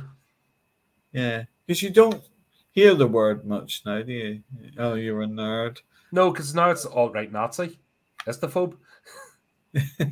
Honestly, it's legit. Everyone they're targeting are nerds, so it's um, every nerd is now a bigot. And it's the sorority, middle-class sorority brats are the ones initiating the venom. And then they've gone so far now to actually move into hobbies. Mm. And then, oh, this isn't good enough. We need to change it. And they're actually, we're going to be talking about that in a couple of weeks. They're they're starting to try and do it to horror because yeah. we're, we have remained largely unaffected by all this nonsense going on. So they're like, hang on, mate, you're getting off scot-free. We're coming for you. Pesky horror fans and creators, we'll fix your wagon for you. You, jo- you talk about horror again. Do, do you remember what um, M J said about when, when she typed in horror and it come up with the warning? I had that yeah. again. I had that on Instagram today. Yeah, that's. I remember um, Damon was talking about it and I typed it in and yeah. brought up. I, I just went fuck right off. I just lost it there and then. Like, you patronizing bastards. Yeah, I did on. Yeah, that's why we're doing the. That's why we're going to do the sensitivity. I've, I've, I think I have a whole different panel this time. A whole bunch of different people have said they want to get involved. So, um, yeah, we're going to talk about sensitive people in horror. Yeah, and I honestly, I do believe in my heart, and that's my theory, that it's the same because these sort of movies, it's the you know, I mean, the fraternity types, the sorority types, hate nerds, and nothing's changed. No. We're two different, you know what I mean? It's not a political thing. It's not a left and right thing. It's just the new veneer. It's not a religious thing. It's the old war of the sorority brat or the fraternity bro was created, and then there was the nerd. And yeah. never the, you know what I mean? It's like that. yeah. The nerd. Brad, like there's there was a character was just... Like, there's yeah. cliche written all over him. We may as well just have yeah. bro. I love the bit when he, he actually became a zombie and the girl didn't realise he was a bloody difference. She sat beside him. But that was a joke. Like, well, his eyes is all like, Brad, what are you doing? Well, he's, he's come here to kill you. you know, uh, let's just sit outside. Tell you what, um, I said this here. The more I see of American fraternities, the happier I am to be British. oh. oh, God. Uh, the eighties stereo, uh, stereotype of nerds is that they're unathletic and unattractive. The stereotype now is that they're rich. Yeah, because... um. When you're not, let's say, getting boozed up every weekend and chasing tail and you're focused on what you're actually interested in, guess what happens? You shouldn't get... Uh, you you accumulate. Yeah. Yeah, pick it up. uh, but yeah, I was just... Um, like, that reaction still today to anything hobbyist. Yeah. There's still that from the you know the same type of people, and even just general normies. You know, it's just like, oh, that nerd, not one of us. Why aren't you watching Britain's Got Talent every Saturday like a brain dead zombie? Why are you doing YouTube stuff? You know what I mean? Mm. They just don't understand, and what people don't understand, they hate. I I, I tend to pick up quite a lot of my stuff off YouTube. Uh, I, I do like to watch a bit of stuff on. That's my favorite channel. Honestly, I, I could spend hours on you. I could, uh, well, obviously, I don't want to pay the Jimmy Savile tax. That's why I don't have a terrestrial T V because I'm yeah. not paying the license fee. But even with the f- channels I've got or catch up, I've no interest. No, uh, like Um, if I wasn't reviewing movies, I don't think I'd be watching as many. I do enjoy them, but I always see movies as a weekend thing. Yeah, I wouldn't watch as many movies do- during the week if I wasn't uh, doing this. Yeah, gives me a reason to. But I can go on YouTube for hours. See, I, I can't get into series very easy. The, things like um, uh, Line of Duty, I, I watched uh, as a series, and Bodyguard, um, and um, what was that one? Oh, my. Line of Duty was a B B C uh, special police firearms, and um, they investigated all the, the corrupt um, things that were going on in the police. Mm-hmm. Um, and um, Bodyguard was, he was a bodyguard to all the important M Ps and stuff like that, and he was set up. Uh, those two were quite good, but it's like uh, my other half at the moment is watching all the Good Doctors. And I have seen clips of that. They're watching a couple, and then I thought, I, can, I can't do this. I, I watched the clip or two, you know, the way they pop up in the Facebook um, videos. Yeah. And that guy's voice does my head in. Oh, yeah. That, that's that's why I stopped. I'm like, watching. nah. I'd, I'd throw something at the T V. And then there's there's one called Invasion, uh, Apple T V. Oh, I saw the ad for that. I'm like, nah. Yeah, even the, just the intro. I'm like, nah. In, we're on episode seven and you still haven't seen the alien. That stuff, I'm just like, nah, not even cross my radar. Mm. But uh, God, I was one I tried to watch there. Um, series, so I, t- I tend to watch films, and again, it's like you. It's one of the reasons I don't pay the T V license, because I don't really watch B B C, um, and I don't really watch live T V. I'd rather sit down and watch a film, um, than one or two one or two things I'll watch. Um, yeah, but not not a lot. Mainly serial killers. Um, and I do like the true life, life stuff, uh, but um, I um I had to be in the picture mood. What was the last true life? Um, what's his face? Ted Bundy. Yeah. Well, what's um Zach? Uh, yeah. Somebody called Zach played him. Yeah. Uh... I watched it because James Hetfield was on it. So he did like a scene as a sheriff. Yeah. Because even though I don't like Metallica now, I did back in the day, and it's still a wee bit of nostalgia bit, you know. Oh, there's James Hetfield. Ah, the only one out of Metallica I actually like.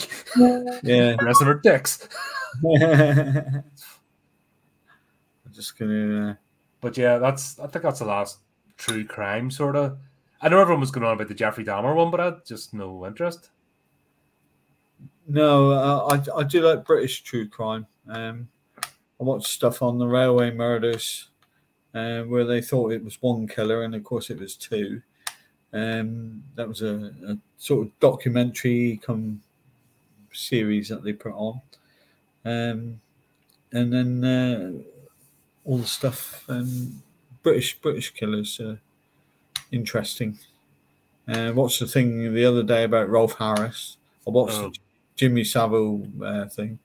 Oh, I watched that one. That was the two-parter, and it was basically all B B C going, we didn't know nothing, we knew nothing, we knew yeah, nothing. Right, yeah. Like, yeah. Is this is this Jimmy Savile, the arse covering session? Yeah. The arse covering tapes and fucking, what do you call that? The arsehole, um, Andrew Neil? Yeah, yeah. He's all like, I knew nothing, I knew nothing. I'm like, yeah, yeah. Mate, you're probably holding freaking kids' bum cheeks. Uh, that uh, comedian. So the man doth protest too much. That, that yeah, allegedly, you know. He says, um, I found an old nineteen seventy-six copy of the Radio Times the other day, or the Sex Offenders Register, as it's now known. That's, uh, I just, that organisation should not get one penny of tax funders' money. Uh, but anyway, we're here to be happy. Yeah, we're here. No, it's it's, yeah, we're going off yeah, on a that's, a that's a horror story in itself. Institutions that we used to trust. Yeah. Um, that yeah, I wasn't proud to be British that moment when all that came out. Yeah, I was mm. kind of ashamed. But um, yeah, we'll talk about the flipping recycling. There's not too much. This is not a complicated plot, so it's not like we can nitpick it. You know, bit no. by bit. It's really very straightforward. You start at point A, you get the point Z. Yeah, it's it's it's not even as complicated as some of the like um, Scream or something like that. You know, um, it's it just goes down the line of you know, the serial killer, and uh, it was frozen in the base of a universe. It wasn't the serial killer that was frozen. It was the kid, the, the kid. boyfriend. Ah, right. Yeah. You know the boyfriend in the car. He's the one who went yeah, and found the ah, canister. Yeah. yeah, yeah. Yeah, yeah. So it was him that got frozen, because then we found out that actually um, Detective Cameron hunted the, which I got confused. I'm like, why did he hunt them? When, and then I realized it was a dream sequence with him standing yeah, with a shotgun. Yeah, and at the car. Yeah. I'm like, oh right, that didn't actually happen. That and his face was a skeleton, wasn't it? Or, you know, zombie yeah. skeleton type thing. Um, but uh, yeah, yeah. That's what uh, the effects in this were decent. Yeah, for nineteen eighty-six. Yeah, there were uh, even the slugs. Like, um, what was I trying to think of? Either um, Slither or or Slugs. The yeah. the flipping effects. Now those two movies are awful. There were one or two where you could see the strings or the wires. That made yeah, a move. You were well, expecting again, eighties, yeah. So. Once again, you're expecting all of them. Yeah. yeah. It, uh... God, what have they done now with C G Is? If there were C G I slugs, that look awful.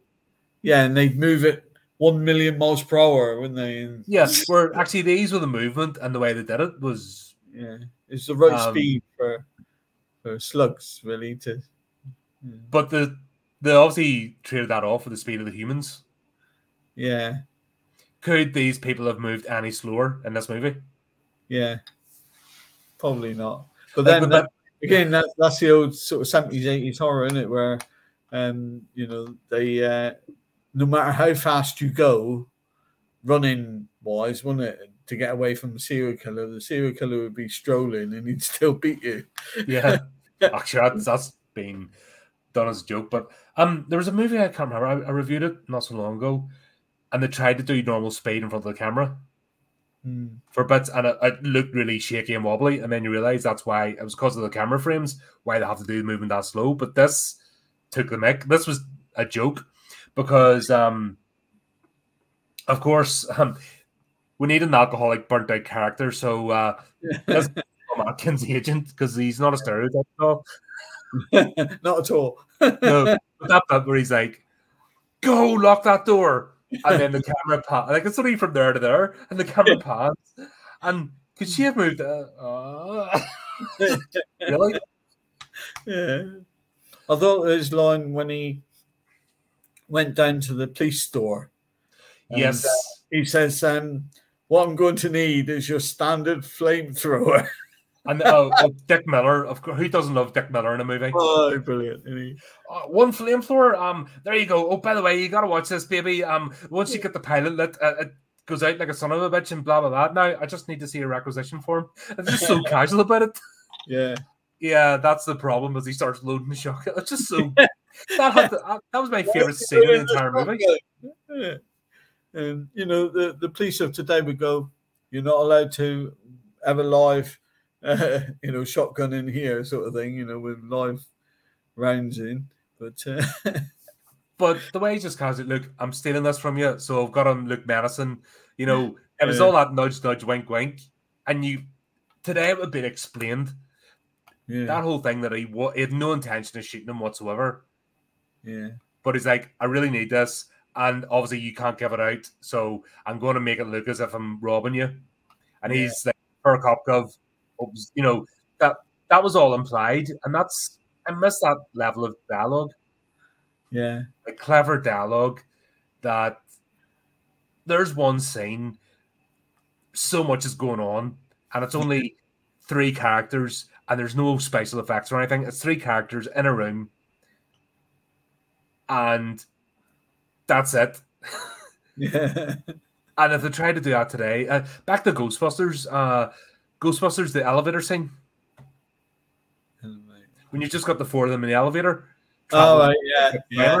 And they're like, yeah, we've got untested nuclear yeah. prototypes. Yeah. In the back. Yeah. And they try to edge away from each other, and they realize they know where to go. And that is just clever dialogue. Yeah. And then, and then they're, going, they're going to shoot the toilet rose, don't they? Yeah. And the poor lady's there going, oh. But that just that scene in the elevator. But this was an example of that sort of like really tight dialogue, and it just portrays so much that today that would that, that would have that scene would take half an hour today. Yeah, because it'd have to explain. Yes, I'm not. I, I know you can't give me up, so I'm going to pretend to rob you. Yes, I know you're going to pretend to rob me, and I'm going to play along. Blah blah blah. You know. I, I think the funny thing with going back to the flamethrower was they give it to the girl, um, and expected her to know how to use it. You know, here's a flamethrower. Okay. Oh, there's another thing as well. I thought there weren't any girl bosses until Jennifer Lawrence did it. Any girl? Girl bosses? Oh, girl. Oh. No, I know there were no heroic feminine, you know, characters until twenty sixteen when Jennifer Lawrence appeared on the screens. Nobody had ever done it before, and there we go. Even handed the shot here. Hold this; it'll make you feel better. You know what I mean? Just casually, not. And that's why I'm sick of this language of today. Of yeah, you throw all this. No, you write good characters. You put a good scene. We do not give a toss who, what. You write a good character. We love that character. Yeah. And there you go. They've done it so well. You know. And there was nobody protesting. Oh, a girl had a shotgun. Nobody gave a shit. Like, yeah. And then with the same actually working as a team. Yeah. yeah. You know, and yeah, you have the flamethrower, have the shotgun, and they're they're basically going, taking out the the the zombie slugs. Um brilliant. Everyone's I, I could imagine everyone cheering, you know, yay. First time seeing this. Yeah, but did you notice that in the house they had all this going on? And the other girls who just stood there casually. But it's like that's that's what I'm talking about. The movement, the movement is so slow. Like um, the the house mother's cottage. Yeah, like there's somebody chopping up from under the floorboards, and she just still sits there. What's happening here? And then she just looks at, at the corpse get up out of the thing. And why did he bury him with his axe? Yeah. But this guy was a police officer.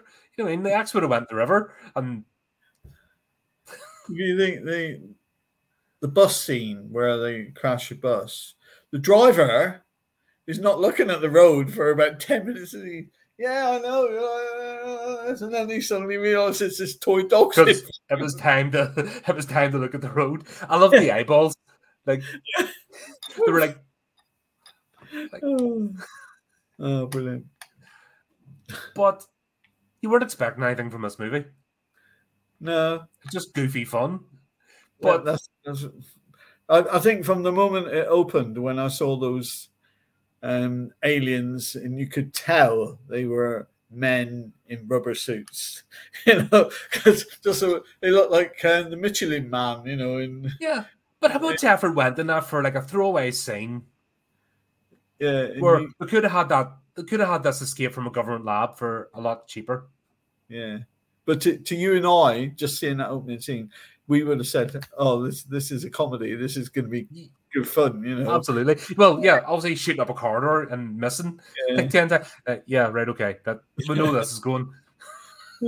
Yeah.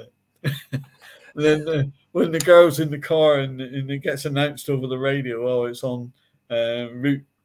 Whatever sixty-six or whatever, uh, the turning with so and so, and she's there looking at the signs, and she goes, "Oh!" And then she shouts out his name, and he's already gone. Oh. But they did that even well. They did the, the, a parody of the nineteen fifties, like the eighties did a parody of the nineteen fifties, yeah, nineteen fifties style, and then they could change the whole style of the movie. So there's there's essentially three movies. Like you got a sci-fi movie in space. Yeah. It then flicks to the nineteen fifties, and it's all nineteen fifties style, and then it becomes the eighties. Yeah. And like, yeah. That is... clever, isn't it? Yeah, and nobody... People try to pull that off today and absolutely arse it up. Yeah. Where yeah. where have these filmmakers gone? Um, Fred Dekker, he also did... Um, God. Yeah, what did he do? He did... A, um, I've heard the name before. He did one of the Predator movies, and he did... I looked them up. He, he's done quite a bit. Yeah. Hang on. We'll, we'll do the Google Eats. on Google, Matthijs. I meant to get loads of reference, but you know me with notes. If I if I overtake the notes, it just becomes a whole diatribe. Fred Dekker. Monster Squad, he did flipping Monster Squad as well. Robo he did Cop- House two. House and House two. He did the screenplay for RoboCop three. Well, forgive Fred- him that. He must have he, just been offered money. He wrote both Predators. The Predator. Oh, no. Predator. The Predator. Oh, I never watched that one. Uh, Star Trek Enterprise. He's done writing for. He's mainly a writer, isn't he, in teleplay? Yeah. Mm-hmm. Um, he did the, the first two houses. Not a great Monster Squad. Well, there you go. There. In fact, I need to do that one. Tales from the Crypt. This T V series. Mm-hmm. Um, he did the screenplays and writing for that. Oh, he's done documentaries as well. Yeah. Oh, what's that? Nightmare in Blood.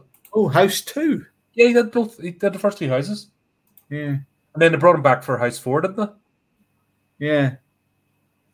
And obviously had him take some mushrooms before he started director, directing. Yeah. Uh, he's done quite a lot of producing as well. Oh, there's an interesting one. Nightmare in Blood. Um, attendees at a horror film convention in San Francisco keep disappearing. It turns out that the guest of honor is a real vampire. Yeah. nineteen seventy-seven. There you go. There's... Mm. Might mm-hmm. add that one to the list. Little Boy in Ape Mask. That guy, Dick Miller. Yeah. He, he's a, I mean, we're, we're directors like um, Fred Dekker these days. You don't hear a, a, of the name, do you? Um, he's not no, someone that you... Because he's got quite a wide ranging of talent. Because, mm. uh, like, he was a script consultant on Lethal Weapon four and Demolition Man. Um, in other words, he took the script and thought, "Bugger that, that's rubbish." Yeah, good reader. No. Scrap that. Um, but then you've got he's a producer, uh, director, um, yeah, and writer. So, he's, he's but there were not. That was the thing with the eighties too. I think people are in too much competition now, so I have to be the director. Yeah. Where back then it seemed to be, okay, I'm a director, but I'm not going to direct this movie, but my buddy is, so I'll produce it. Yeah. And, you know what I mean? Yeah, there might have been a wee bit of uh, nepotism, but at the same time, it was, it was, there was, like I said, there was a positive vibe about the eighties and the creators that yeah. show, shine through in the movies, where today it's all bleak and everyone's cutting each other's throat, and it shows in the movies. But he, even the writing in the eighties, um, like like the mistakes, who cares what was said? No, because everyone's having a good time. You know, that, that bit about, oh, here's your friends, you know, one problem, they're dead. You know, you just wouldn't get that in a movie today. Um, not even really a comedy movie. No, um, um... it would have to be tweaked into the right, you know, terminology, um, you know, and all things like that. It's Cameron and I were um, at log internet loggerheads on uh, last Sunday because did the remake of Slumber Party Massacre. Yeah, he's laughing his head off, and I I'm just like I'm going, uh, I hate this movie. Just nothing, yeah. nothing about it made me even remotely giggle. Yeah. And you just wonder where people's heads are. You know, it's just funny how one person can get one thing from a movie and somebody else. But then again, that's why there isn't just one movie, one book, and one piece of music. Yeah, that pleases everybody. You know, it's that's why we have so much uh, variety because yeah. we're all different. Yeah, but it was just um, it was interesting the fact that there was just that much disparity between the two. His mm-hmm. reaction and mine to the same movie. Yeah. Well, I suppose we're all different, aren't we? Yeah, that's. Uh, it's, but it's interesting, you know, and um, and it's good that there's difference because it, it just if everything was just because look at gen- generic pop culture, it's all rinse and repeat, factory, you know, off the factory floor, and yeah. bland, mm. and who the hell wants that for entertainment? You know, and it's crap. Very true. Very true. But um, zombies, right? Okay, zombies full of alien slugs which explode. You can't beat that. And you got, yeah. Like, we're, I mean, how can you top that for an idea? I like the way he described it to the um, the police officer. You know, zombies, they go in your mouth and they take over your body. Yeah. So uh, what does he do in the in the closing scene? He puts a piece of masking tape on his mouth and stop him going in his mouth. That was brilliant, though. Yeah. Yeah. But, uh, yeah. I thought that was hilarious.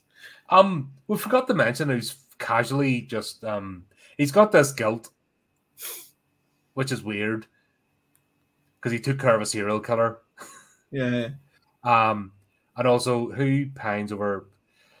That's that's a purely American thing. People talk about their high school days as if it's the epitome of their life.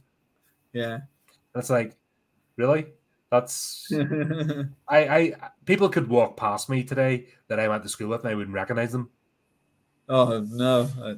Legitimately, um, uh, even eight, you know, definitely yeah, I was because I was only there for two years, but I was no, I was at school longer. But I walk past people I go to school with, and I wouldn't have a clue. I just. You know, just they're out of my brain because yeah. that part of my life's like ancient history. Um, I'm, I I'm, I I know two of my friends from school. Uh, you know, we keep in contact on Facebook. Um, I am a member of like the Old Suetonian Association, which meets every year for a dinner dance. I've never ever been. I, I've got no intention of, of going because you know um I don't, you know, it was years ago that I went to school, left in nineteen eighty-one, you know, but uh, um, I wouldn't recognise them. No, they, they could pass me in the I'd street. I'd snap at your heels.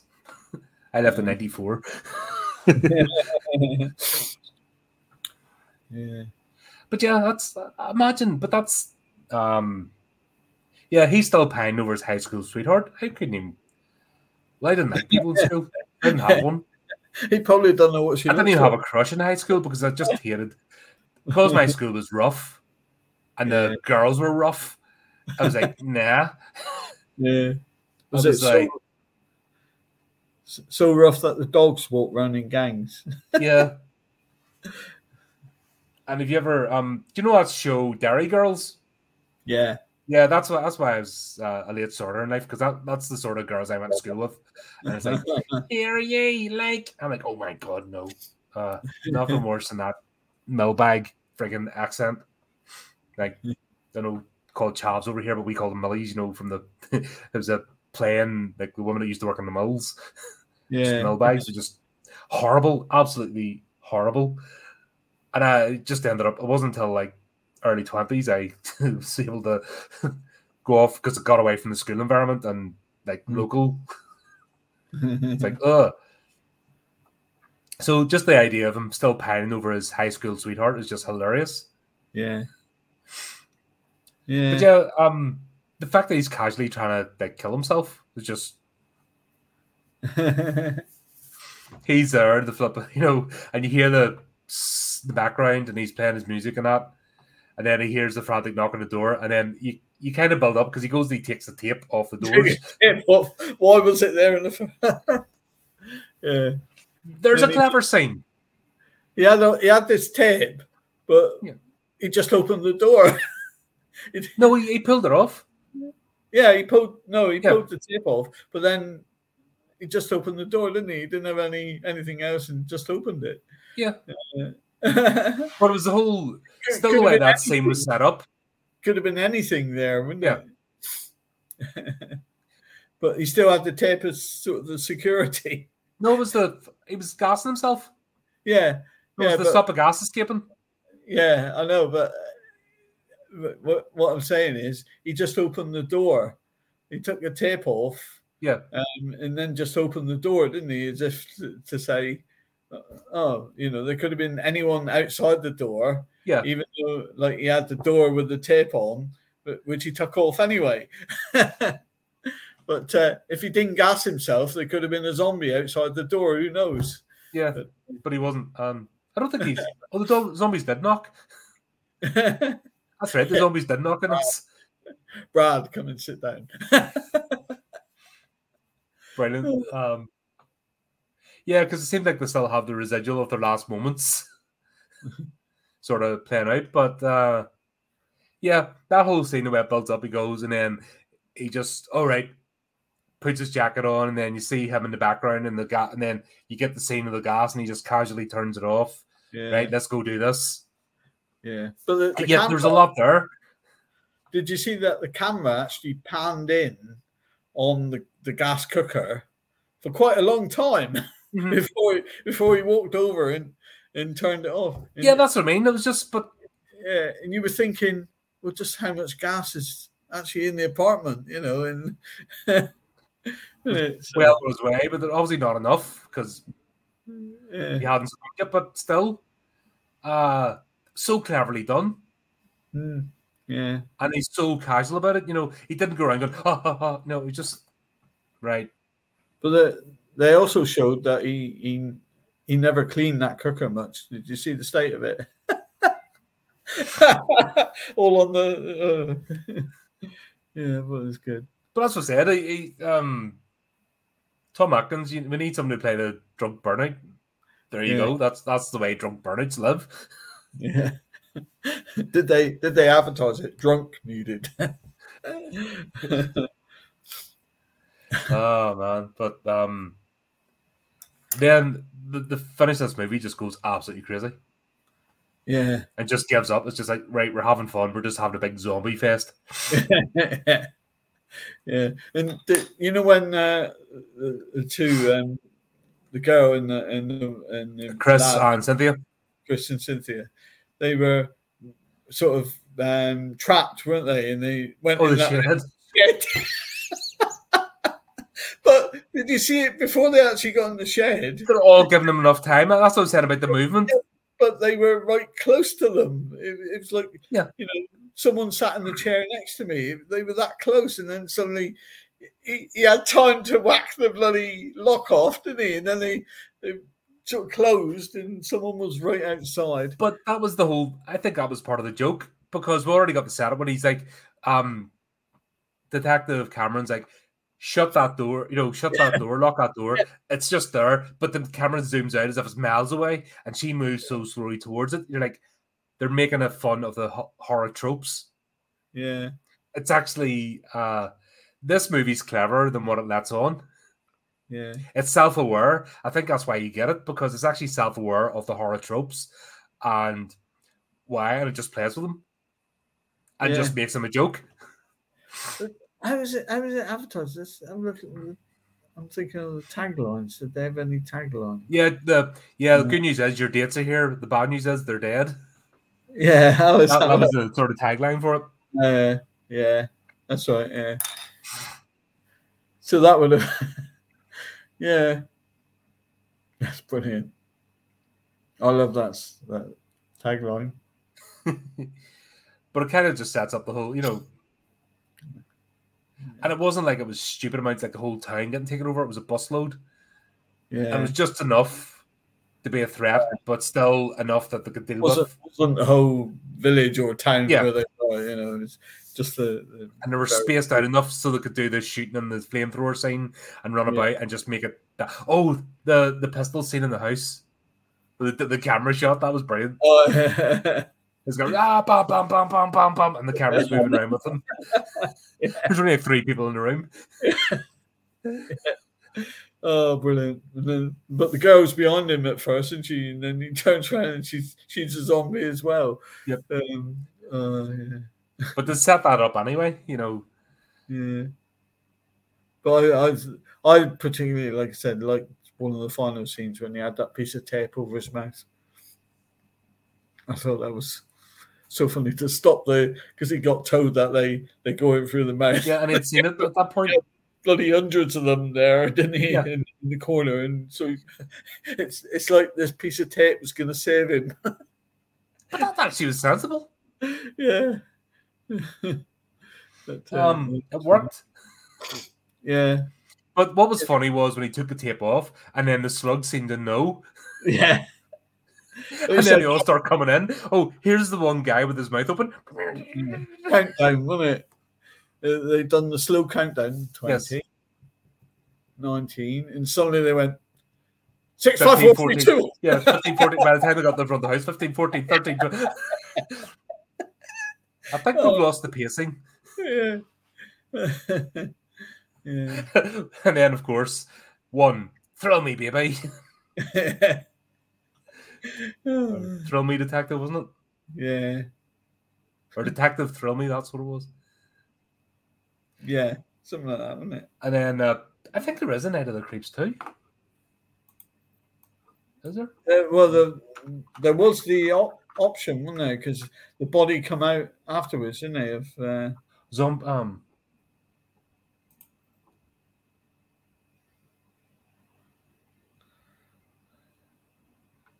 Yeah, Night of the Creeps, uh, Zombie Town, apparently.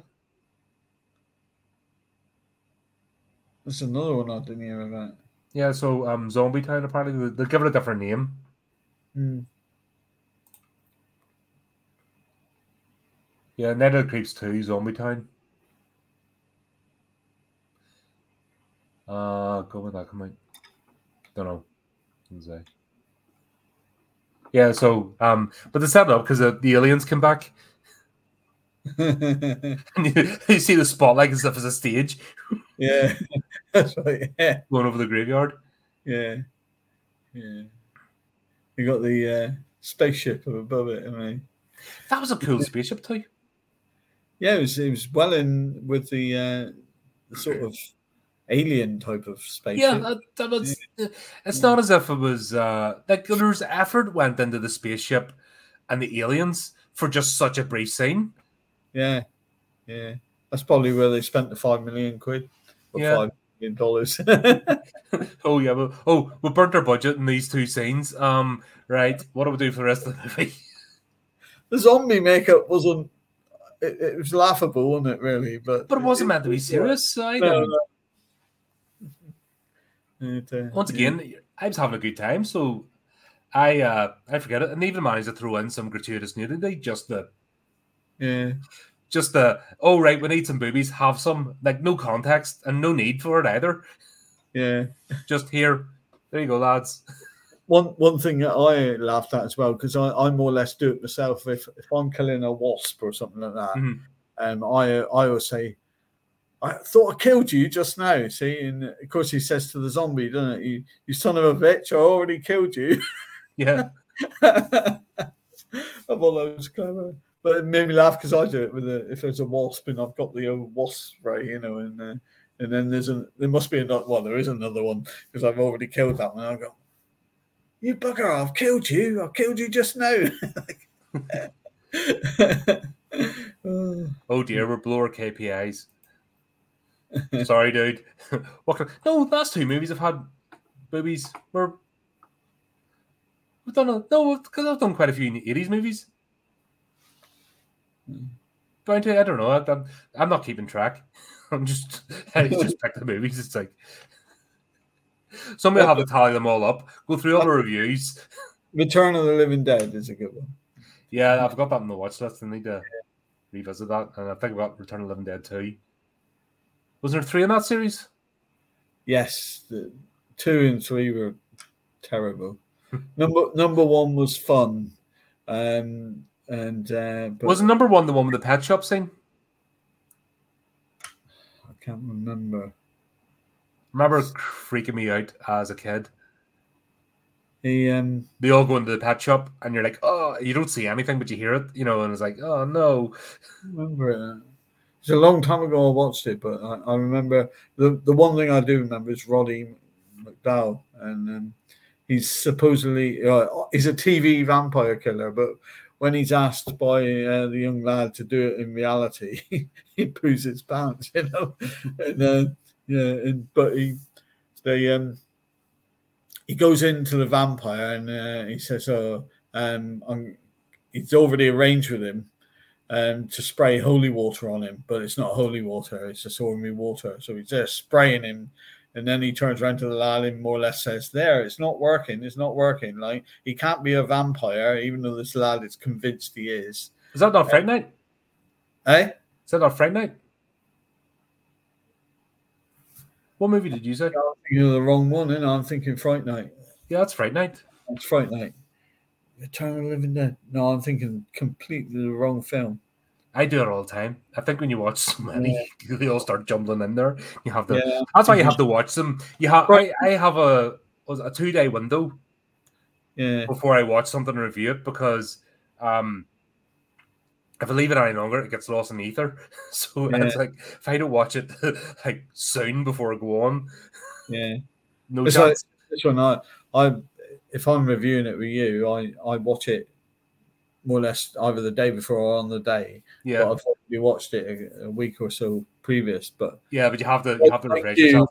It, it goes in one ear and out the other. Else, perfect example: Fright Night in Return. Yeah, but that's it. When you've got so many, and uh, there's a particular, especially eighties movies, because there's a theme and an aesthetic, and they all do kind of jumble in together. And Yeah. when you laugh at one thing, like we've done it tonight, every review, and everyone that's come on and done reviews as well, will always do it, because when you laugh at one bit or you enjoy a bit of a movie, it always makes you think of something else.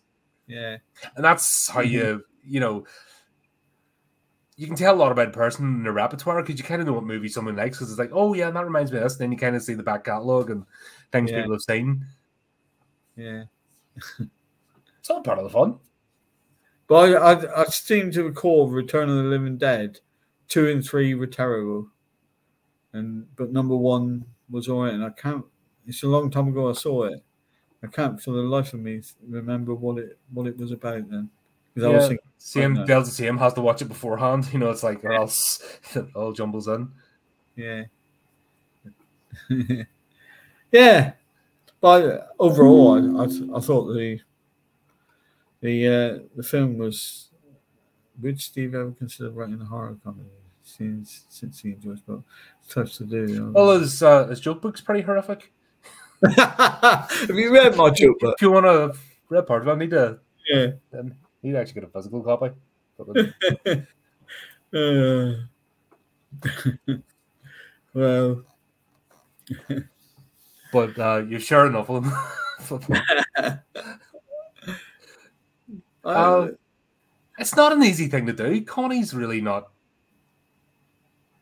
To to write comedy, you, you, I think you've got to be an absolute genius, because a lot of these comedians actually get people to write their stuff for them.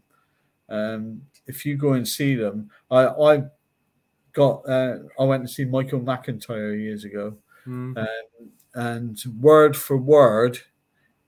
Both both issues, because I went with my niece, but I also went for my birthday with my son. And when we went for my son, good show, went with my niece a couple of days later, word for word, until he's, you know, if one of the audience heckled him, but word for word, all this stuff was the same. But is that not what to do, though? The, the, the, do the set and then the... um. The only ones that don't do that is Al Murray. Yeah, because he's he, more ad lib, isn't he? Yeah, because um, he he he takes he uses the front row of the audience and then yeah. the gallery as his gags, and he throws them in, and that can change. Yeah. Um. Jimmy Carr's awful. Don't like him. Um. Oh, he's, he's just one-liners. He's he's just rude for the point of being rude. Yeah. Um. Peter uh, Kay. Peter Kay's good. Peter Kay is the only other one I can think of. I'm not a big comedy fan, because so many of them are... And they're yeah. miserable bastards as well. Oh, yeah. Uh, oh, what's his face? The wee Scottish lad. Oh, Kevin Bridges. Kevin Bridges. Yeah. And Billy Connolly. Oh, the Billy Connolly. Fantastic. I mean, you're never going to light a candle to him. No. But that's it. Nobody yeah. else comes close. But... um. Yeah, and I know there's a lot of people out there that do write this comedy specifically for the comedians, because um, there's a comedian who we had down at our club, and I can't think of his name, but he he told me, actually, he used a, a writer to write his stuff. He used to tell him more or less what he wanted to do, mm-hmm. and he had, the, had a writer who actually done it for him, um, and then he just had to stand in front of the mirror and practice. Yeah, that's um. Yeah, but, but you, you could tell, like I said, with Michael McIntyre, um, mm-hmm. I knew exactly what was coming, and to the word, Um, and I, I was just thinking, oh, yeah, this is a joke about the, the combine harvester using the road instead of using the field and, and things like this. And, uh, but I think, um, especially horror comedy, I think you have to be in the zone. Yeah. And you actually have to love horror. Yeah. I don't think you can be a comedian and write horror comedy.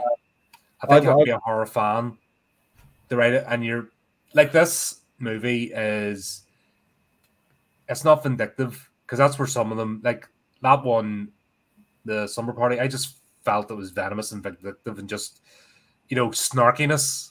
You know, that snarky humor. Yeah. Which I don't like. It instantly turns me off. You know, that's why I didn't get it. But then it seems to be a lot of American comedians are like that. They're just, they're there in the moan and the snark, and it's not really like.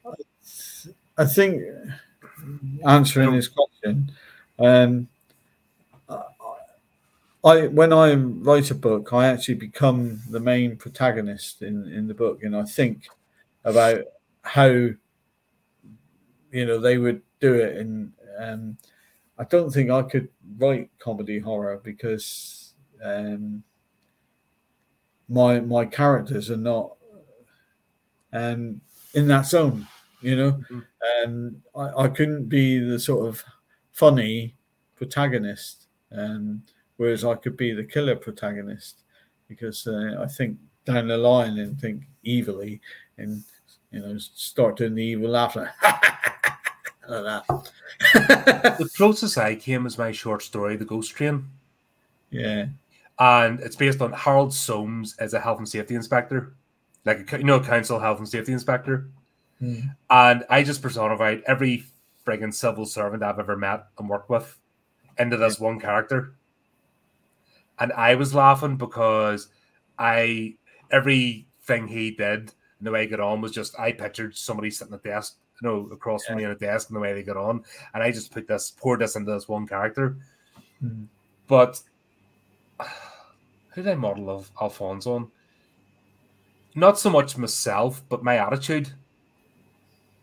Yeah. So Alphonse, I wasn't a self-insert, but I was. Alphonse was my. He was the carnival, you know, the, the chief carny. Yeah.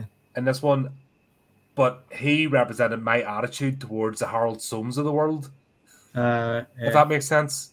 Yeah. So his humor is, you're an absolute prat, and I'm going to do gnarly things to you, much as I've imagined doing to a lot of people I've had to work with, you know what I mean? Yeah. And that kind of poured out, and I was laughing. I think that's the only like short story I laughed throughout, because all the rest, I'm a I'm a fan of magic, and I like to tell stories that are magic-based and the wonder of magic, and I, I kind of forget about the characters because I get carried away with the idea of magic and other realms and stuff. Yeah. So that kind of takes over my brain, as opposed to, oh, I want to write something funny. But that's that was unintentional, I think, the comedy in that, that one, because it's just mm. the way I played it out. But they yeah. intentionally just sit down and go, I'm going to write comedy. Wouldn't happen. No. I'd be like sitting on this going, I'm going to do a funny show tonight. It would actually have the opposite effect. Because I think when you think about it, yeah. and it doesn't happen organically, because we've obviously had laughs. There's time I've had serious conversations, you know. It's just go with the flow at the time. Yeah. But I think I, the minute you... See, the, the thing with comedy as well is something funny to some could be not funny to others. I found it in the hotels in Torquay. Mm-hmm. Where I, said, uh, I could go there one night and, and have a brilliant night with, you know, telling loads of jokes. Next night I could do exactly the same jokes and wouldn't get the same response. Yeah, just fall flat and yeah. yeah. Um, but that once again, that's why there's there'd be one joke, one movie. You know, you could boil this down. If people were all the same, there wouldn't be such a wide variety of uh, art and material and expression. You know, I think uh, one of the fun, well, the two funny things was, uh, um, I. I wasn't a, a kids entertainer, and some idiot agent booked me in for entertainment, and the room was full of kids. I must have had about one hundred kids and three hundred adults, you know. And I was like, freaking hell, what am I going to do here? So in the boot of the, the, the van, um, I had uh, my grandchildren's um, old instruments, things, and maracas and stuff like that. So, um, but I had a, a group of um, kids with Down syndrome. Mm-hmm. And they were all stood in front of the stage watching me close. You know, it just made me think, bloody hell, what am I going to do here? So I, I got some of them up to be my band with these instruments. And uh, they were brilliant. And then uh, um, I got them to be my, my backing uh, singers, you know, and uh, brilliant. And then um, did a few things like, um, you know, the can-can, stuff like that, and agadoo, and got them all up for that. And then the, the woman comes to me after and she says, Uh, who was in charge of them, oh, they've had a fantastic night, thank you very much. And I was uh, thinking, I don't really do kids, you know. And uh, one of the, uh, one of the girls, I was on stage and I was doing Mambo Number Five. Mm-hmm. Right in the middle of the song, she was banging my foot, and I tried stepping back, and she crawled up on the stage and was still banging my foot. And I thought, oh. So I had to stop the song because it was putting me off. I said, what's wrong, darling? She goes, you're singing the wrong words. And just caught me, and I thought, I'm not. She said, I said, well, come up here. I said, you sing the right words for me. So, of course, Bob the Builder done a version. uh, and, uh, of course, she got big cheers and everything, you know, and, and really made her feel good, uh, this young girl um, with Down syndrome. But um, the other one was quite by accident, and I didn't realise because uh, without my lights away from the stage, it was quite quite dark. Was um, I was trying to get um, people involved, the audience involved, and um, it was an old lady, and I didn't realise she was in a wheelchair, and I tried to get her to do the can-can. But they all thought it was part of the act. See, and uh, I was going, come on, lift your legs, lift your legs. And I was lifting her legs for her, there, there, like this. And then I, I saw and I thought, shit, she's in a wheelchair. She can't bloody get up and do the can, can you? Oh, man, you would be cancelled for that today. I know, I just thought... You would be absolutely destroyed because the um the lady would have been cancelled too for laughing at it, for yeah. not representing properly. Yeah. For not, you know, having wrong think, and you're like, fucking oh, world. But that's it's just, it's, it's like just, in this movie, J C's character, um, obviously, um, they're hinting that he has C P or something, you know, yeah, or something, you know, something like that there. Um, and he even explains, you know, you're my best mate, I love you, friggin', when you're miserable, I want, I'm miserable, so I want you to be happy at least. Um, yeah. Because of my situation, I'm not doing this, that, or the other, you know. Um, yeah. But it's a, you know, brave attitude. Once again, we've done this. The, the people preaching today about, you know, whatever, it's like, nah, we've already tackled these issues. You just friggin' make a good character. Job done. If you want to dispel anybody's prejudice, you make somebody likable. End of story. It's yeah. so easy to do. Yeah. You make somebody likable, guess what? Nobody cares about anything else. And no. we figured this out. Like, by the nineties, we had this all sussed. And these miserable freaking bastards today are just like, mm, can't do that, we don't like you. Yeah. We want to moan and complain. Like, well, go over there, but it's no fun if we just do it ourselves. We want to annoy you, because then you react. And then we get that weird thing. Yeah. It's like my character Mark in, in my latest book, and some, some of the people I've spoken to who've read it said, at first you feel sorry for him, and um, because, you know, he was bullied, but then suddenly you, you don't. You think he became what he hated. Yeah. Um, we were talking. Obviously, I'm not, you know, not gonna spoil. Oh, by the way, folks, tomorrow night we're uh, previewing. Horrific Tales, you get the sneak preview, first chapter. There's how it ends. By the book. There. Um, you want to read that in? Yeah. Oh, sorry, you missed it. Yeah. Not the bad now. In the end, he, in the end, he becomes Kylie Minogue. There you go. Uh, um, yeah, I sympathise with him because I was that awkward kid. Yeah. Overweight. Um, knock. It took me till my mid-twenties to get comfortable with my skin. I know people just see this gobshite now that doesn't care. Yeah. And just gets on with things and like, oh, you must have always been like this. And like, no, nah, it took me nearly thirty years to get this way. Yeah. Uh, my worst time was like, um, actually teenage years to my early twenties. That was the worst part of my life. Yeah. Because I was socially awkward, didn't have a bloody clue, completely naive about the world. Yeah. And idealistic. This like there's the, the most toxic combination to get, you know, through the, the world. The character of Mark, um, the situation around it was actually me. Mm-hmm. Um, and I pick a lot of things out of real life, you see. Yeah. And uh, that actually happened. No, the girl didn't chat me up. I was on the way to the youth club just by myself.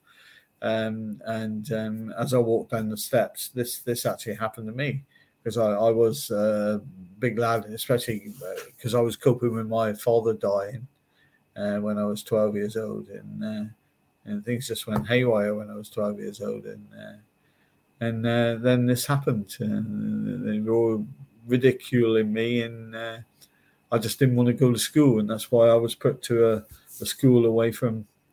Um, everyone else, you mm-hmm. know, I was put into town uh, to an all boys school um, that I was originally going to go to anyway, um, but didn't want to go to um, because I would have lost all my friends, but um, I, I was put there anyway. So, um, but uh, yeah, I, I've, I've got the worst of sort of school bullying. Um, and, but the character in this book is more or less loosely based on on what happened to me. Mm-hmm. Not that not that I'm a stalker. It was only the first bit. Yeah. I couldn't... Um, I think that's one of the things as well. I couldn't put myself in the mind of something. Like, I, I would lose interest. I genuinely have no interest in other people outside my circle. Yeah. And if people are in my circle, well, guess what? I am direct. I don't like stalk, if that makes sense. Because yeah. I don't see the point in it. But... in my sort of like sixteen, seventeen, I was trying to step out of myself away from school and I was just so bad at it. Yeah. I mean, I was awful. I was almost borderline stalking because I just couldn't talk to people. It was weird. Then, uh, then I joined the army yeah, and I got the, that beaten right yeah. out of me. Thing you used whole- to do actually in the army was that they made you t- give lessons. It was all part of your development, right? So what they did, actually they did it during the uh, cadets as well. They'd stand you up, you would give a lesson, and people would heckle you while you give it. Yeah. Deliberately. And the point was to teach you how to push through that. Yeah. But the thing is, then it was your turn. So you, um, obviously, you give up and try to give your two-minute talk. Everyone else was, like, making fun of you, and you had to still power through and do it. But then you sat down and you gave it back to the next yeah. person. So everyone yeah. got a taste. It was a weird thing because everyone then got a taste of it. And then you're like, all right, so if I'm given, if somebody's given a lesson or they're in charge, and that's why they always did command tasks. Yeah. Because then you were put in charge. Um, I remember it was like you had the pen of power. So you were given the pen of power, and you were in charge because obviously we're all privates, so recruits.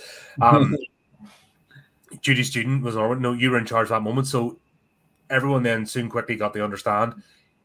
Don't dick this Judy Student about because they'll just do it right back to you when it's your turn. I mean, you're, you need people to be on your side. Yeah. Don't be that person. And that that changed me so much. I'm, like, I, if you put me now beside teenager me or early twenties me, three different people. Yeah. It's just yeah. Uh, it's funny about life. But then again, that's that's why you've got art. They express stuff like that. And then you can just take, it doesn't have to be the whole thing verbatim. Just you take aspects. You create a story. Mm. Um, because your particular circumstance is unique, you, you built that part of the story. Yeah. And that's that's why storytelling will never end. I, I pick up uh, on things and um, might not be in the book immediately, might be in the next book or the next book. Um, and things that have happened, especially in Plymouth, um, I changed them slightly um, so there won't be a lawsuit. um, but uh, your favorite M P, um, is that the M P, uh, you know, it's Tonka. You know, yeah, I might just put him in the next book just to piss him off. He's, uh, he's resigned today, so that, there you go. Oh, that's awful. Yeah. Um, I can't think, you know, when I see here that bloke's name, that's not, that's not arsehole that harassed Steve. Yeah, bastard. he he's legged off my mate. He got it. He, he started picking up my mate. I, you got the my mates. How about you? Watch it. It'll be in the Sun next week. They'll be contacting me. Oh, which M P was it? Yeah. Yeah, fun times. But yeah, this this this. It's, I think it's brilliantly written. This this film for you know it's typical nineteen eighties um, comedy script, like a nineteen eighties movie that we would have expected anyway. Yeah, um, and it was fun. Um, it had a good story. Not much of a story, but you know, it, well, was, it was tight. It was, it was what, it was what more did you need? More, continuity was perfect. You know, there yeah. wasn't any flaws or bits where you were thinking, "Oh, what happened there?" No, um, everything tied up just nicely. Neat little yeah. bond. Sometimes you end. don't get that today. You, you just, some movies you go and you think, "Well, what was that? Um, yeah. Where did that come from?" Um, But yeah, uh, and it's such a shame that it didn't do better than it did. Um, like you said, it was caught just, in the middle. It was just the wrong time. It was just yeah. there was too much stuff, too much great stuff will come out in those th- that three year period. So, and again, if it was done now, it would all be C G I. You'd have proper zombie bloody things instead of Brad sitting down. Well, you don't get the character. The thing yeah. is, if you had have overdone that with makeup, then you wouldn't have had the character. No. And that was the joke. That there's no difference between bro, Brad, yeah, non-zombie, but that was the whole thing about the the sorority culture and the, the fraternity culture. They're zombies, um, that's um, I think this was the the start of this battle. This is the way nerds could fight back. Mm-hmm. These sort of movies fought back against the the bro, the Chads and the Stacys. Yeah. You know, that was that was the way nerds fought back, and then unfortunately at some point they twigged on, they were being made fun of, while then all nerds and geeks just went and made off of their lives, and they're happier people and they don't like it, and now they're sitting bitter in their forties and fifties, so they're pouring their bile into their kids, and that's why their kids are messed up, because they're like, at high, you know that you know the old trope of uh, at high school I was this. I'll be like me sitting, I was captain of the rugby team. Yeah, I'm brilliant. That's that was my thing. Yeah, I played three games. It was the second league team. They were crap. We never won a game, but I could sit and go, yeah, I was getting the rugby team. Yeah, that's because freaking the bar was that low. I was the only one interested. Yeah. You know what I mean? That's, uh, but that's that's those sort of people, what they became. They messed up their kids. Their kids are the ones now with this vitriol against nerds, because they see happy nerds and they see the the bro culture, the, yeah. the Stacey culture. You know what I mean? Um, what is the equivalent of a bro? I know it's a cheerleader, but what's the oh. gals or something? You know, bros and gals or something, girlfriends, bros and girlfriends or something. You know, whatever the colleagues yeah. are. But um, I think there's been a whole cyclic cyclic thing here happening. Yeah, and it's because of movies. I guess this movie showcased that struggle so well. Yeah, yeah. It's just it's typical sort of eighties fraternity thing, wasn't it? It's, it's yeah.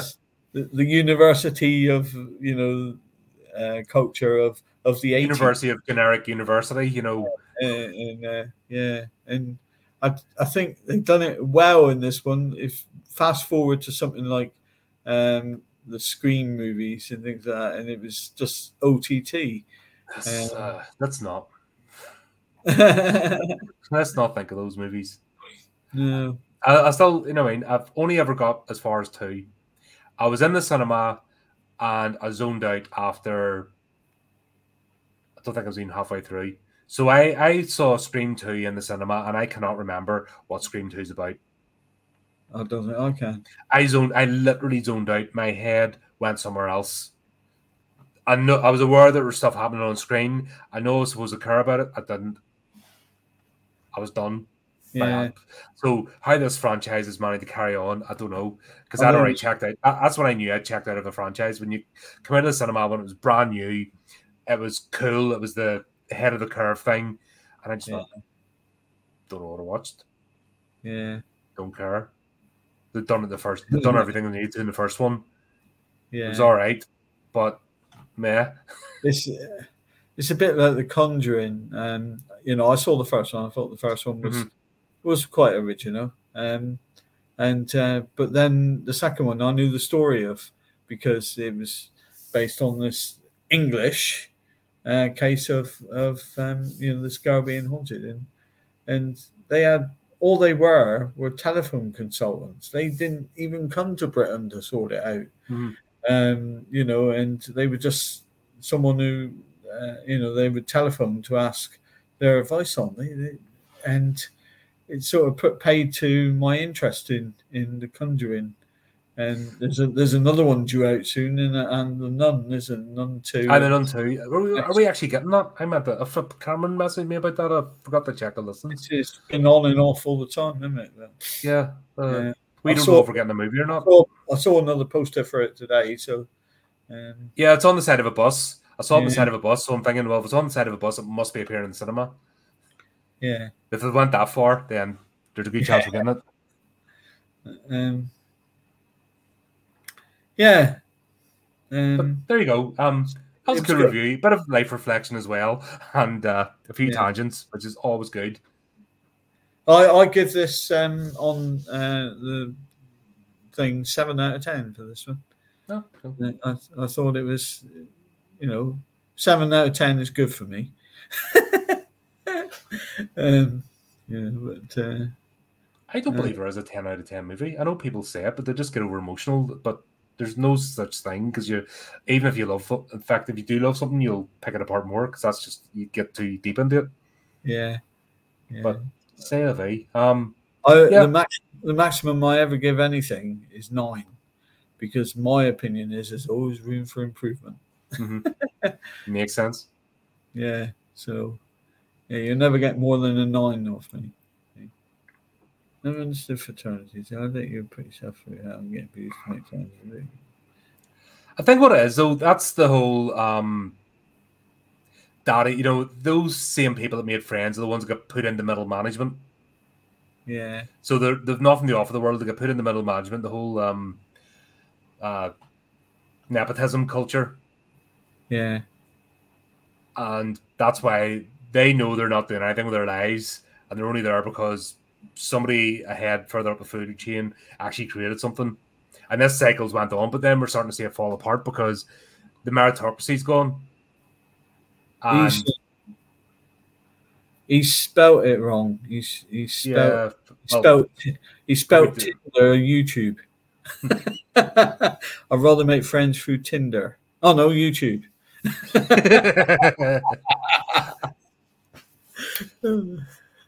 But yeah, they, they, they see us idiots, and there's a jealousy. You know, I'm going to talk about this when I'm going to that uh, sensitivity, because that's just a vehicle, I think, for this nastiness to come out again, because it's just pure jealousy. Yeah. Oh, those people are having fun and don't need us. I don't like that. I'm going to ruin their party. Mm-hmm. Oh, greetings. We're just about to wrap up, actually. Hope you managed to catch most of it. Um, Sup, everyone. So I got no. Maybe try Thunder two. Yeah. I shall not. I am done. Yeah, no. I am on the yeah. shelf. Brilliant, I brilliant. will gather dust happily into my old age now. I have had enough. I do not need any more drama in my life. I'm just going to be a sad old nerd. No, I'm going to be oh. a happy old nerd. Whoa. I'm just concentrating on the person I love most, and that's me. My, my son come up for his birthday up to here. That's right. I saw you have a post. He says, uh, "Why did you move up here, Dad?" He says, "He says you've always been a townie." He says, "Living in London, in Plymouth," and he says, "He says there's nothing here." I says, "Brilliant, isn't it?" I says, "I says the most thing you get in the newspaper here is bucket stolen or something like that." Bucket borrowed and not brought back yet. It's not even stolen. bus two minutes late. You know? And, uh, you know, it's, it's just, we haven't got any fast food outlets here, and we got a co-op. that's, that's it. If we want to, anything else, it's, you know, ten, fifteen miles down the road. Um, but uh, and if it snows here, we do get snowed in because there's only one exit. Mm-hmm. There's only one entrance and there's only one exit. Um, so, yeah. Almost like a survivalist community, have have all the calm and dried stuff. Yeah. Just for the snowy days. Yeah. But, uh... Stop talking like that. You're going to end up with a neighbour warning you. I'd come here, mate. Yeah. I am... Uh... I'm lucky enough. I'm just outside London enough not to be London. I yeah. couldn't. Uh, I couldn't hack it. Mm. Honestly, um, yesterday and right in the middle of London, and all that. I'm like, oh God, kill me now! I can't do this. Mm. Couldn't uh, imagine living like we we we go there, um, you know, a few times a year, but mainly to see a show. Um, and uh, Co likes to eat uh, in sort of Chinatown and. Um, all places like that, uh, Japanese restaurants and mm-hmm. Thai and well, all foreign food anyway. But um, so we, we do go, but I, I could never live there again. Never live mm. there.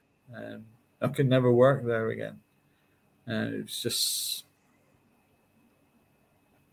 not my sort of thing now.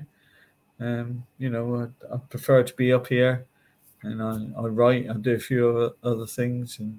Uh, if people would hurry up and get me to a million subscribers, please, so I don't have to do a full-time job, it'd be very nice. You know, folks. Yeah. It's only a button click. Great. Support our stuff. Hmm? How many you got at the moment? A couple hundred at the moment. I've been rising up. Actually, we've been getting more subscribers over the last week. We go in like peaks and troughs, so it's like it'll go stagnant for a while, and then it'll shoot up. Like at the moment, we're getting like new subscribers every day, more people coming on. Then it'll go stagnant again. And then it'll shoot up. It's um, weird, but we're always growing. But like I said, it's every platform. So it's not just this one. Every platform we're on just grows steadily. It's yeah. I yeah. just need enough that I don't have to worry about stupid employers anymore. It's not even the working bit. I could not be unemployed. You know what I mean? I'd have to be doing something. That's just who I am. Yeah. I have to be productive. I just can't be bothered with the nonsense of people. Yeah. I just... Uh, right. The the hardest part for me is um, because of my epilepsy, I can't drive. Mm-hmm. Like I said, there's one route in and one route out here. Yeah. Um, and if the bus can't get up here, you're buggered. Um, you know, it's uh, so, yeah, that's the hardest part.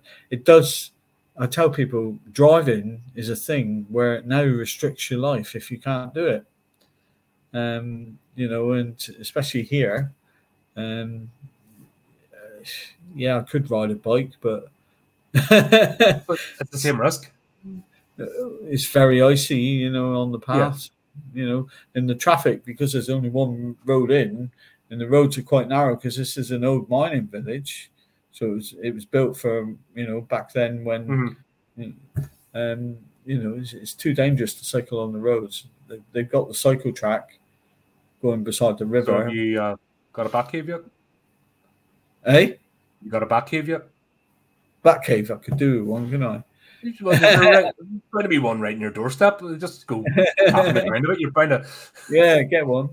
Yeah, and, uh, yeah. That's what I've been looking for. By the way, I'm like, right, okay, where do I want to live? Here, where's the nearest old shaft that I can build a house right on top of? So I can be like down the pool to the podcast room. I would have a, I would, I'd be like, piano, ding, ding, ding, right, end of the podcast, welcome. Well, you got all the old mining entrances that have been bricked up. That's, I mean, what I am. It's a mountain, so, uh, yeah. There, that could be a hobby, just tunnel your way in, start, start in the back garden. Yeah, no, no, in my luck, I tunnel my way in, walk in and go, ah! It was the shaft. Shit, how am I going to get out of here?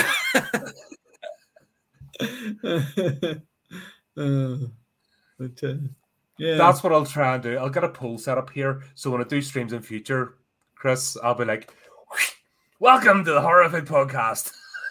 And then what I'll do, though, I'll be bumping myself against it the whole time. Be like, dunk. And I'll get a po for next time I'm on, but I'll just do the dancing around it. Well, oh, we uh, what was it? The oh, it was the house series one. We started off the whole right. We'll have to declare whether we're pole dancers or not. I don't know why that started. Yeah, that was funny. I have to get Brianna yeah. back on the show again. She's actually pulled. She uh, has it on her Instagram. She started pole dancing classes, and some of the boots she wears to put your flipping eye out. How she yeah. does it, I don't know. Yeah, but she, she kind of updates her. She's one of the author, you know, one of our authors. Um, she's only been on. She's only been on once. I need to try and get her back on again. Um. But yeah, she's showing her progress, and she, these boots are like fucking put your eye outside. I'm thinking, bloody hell, they're dangerous. that, that's a serial, um, that should be a serial killer character with, that kills people with their boots. Yeah. yeah. Oh, God, what was that movie? The Kingsman, you know, the Kingsman movie? Just yeah, reminded me of that. I've never seen it. Never First seen one's it. good, second one's daft as hell, and I didn't watch the third one. It's a bit like the Sherlock Holmes ones with. Um... Oh, Robert Downey Junior Jude, Jude Law and Robert Downey Junior, yeah. wasn't it? First, uh, first one was, second one was just like, what is this? Yeah, first one was good. And The Mummy, number number one with um, Brendan Foster. Oh, Brendan Fraser, yeah. Fraser, yeah. Fraser, yeah. Uh, number one was good and original, really, and number two was a bit flat. Number three was terrible. It was trying to be a Jet Li movie, but Jet Li not being good at it. Weird. Yeah. He's went downhill. Yeah. He's made great movies and then he just, I don't know what happened to him. Yeah. Remember he first appeared for Lethal Weapon three? Yeah. And he completely, everyone's like, whoa, holy crap, what's this? Yeah. And then he, he was the man and he's just, I don't know what's happened to him. Yeah. But then there's Jackie Chan. He just knocks him out. Like oh, three, just, four movies at a time, still flipping same quality, still brilliant. He does all his own stunts, doesn't he? Yeah, Jackie Chan. Yeah, I mean, what? God, he must be pushing seventy now. Oh, he must be easy. At least. Yeah. Yeah. Oh, yeah, because I remember it back. Absolutely. Actually, hold on. Forty years ago, he was acting. Yeah.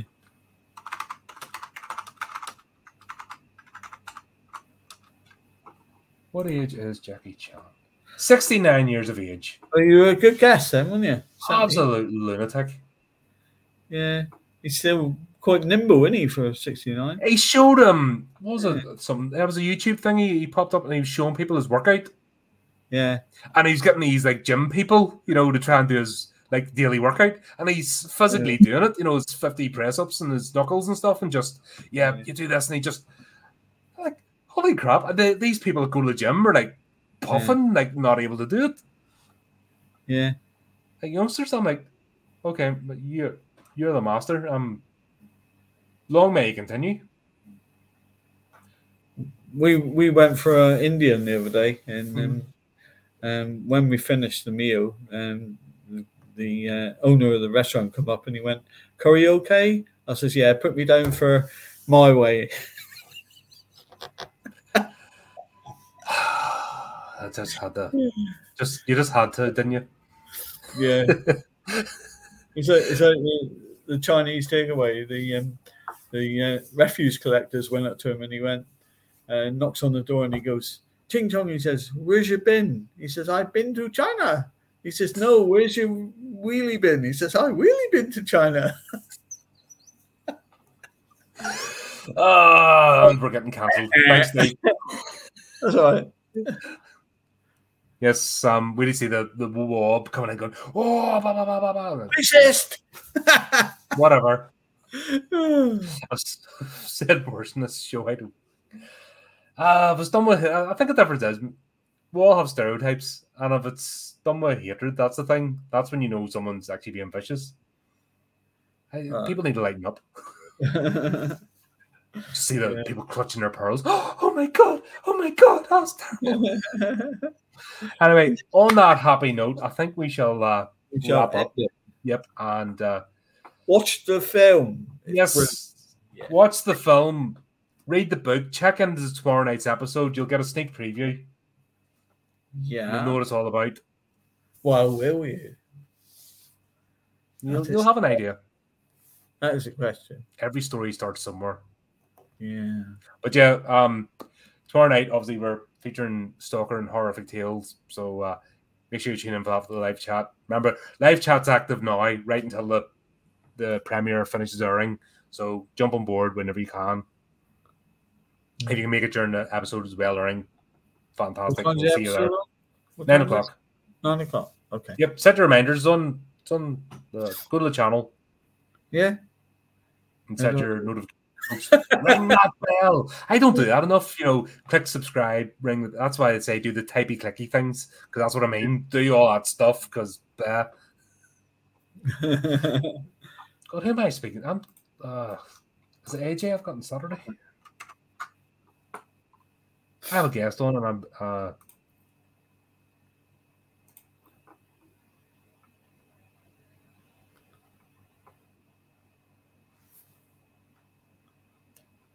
Ah, good. Sorry, Anthony Carroll I've got on Saturday. Yeah. So uh, Saturday as well, I'm chatting to Anthony. I haven't um, Zeta's uh, novel, Tragedy Man, so we're going to talk about that. And uh, see, uh, sort of talk about horror. The usual, you know, the usual. And then we'll go on a few tangents as well. And then he'll either come back every week or he'll hate my guts. I'll be one of the two. It's going to be that reaction when people come on the show either never hear from them again or like, ah, actually, you're all right. I'll do this again. And he wrote in like twenty, twenty different episodes. Steve, as always, mate, pleasure. No worries, yeah, thanks very much. Always great to have a laugh with you. And uh, obviously, we'll we'll pick the next one soon. And uh, hopefully, we'll see you in live chat tomorrow night uh, for the premiere of your uh, book, uh, which is yeah. available in all good bookstores and online outlets now. So, plenty going on as always, so keep up to date with the channel, do the typey clicky things, and until next time, keep it creepy, keep it horrific. Love you, boys.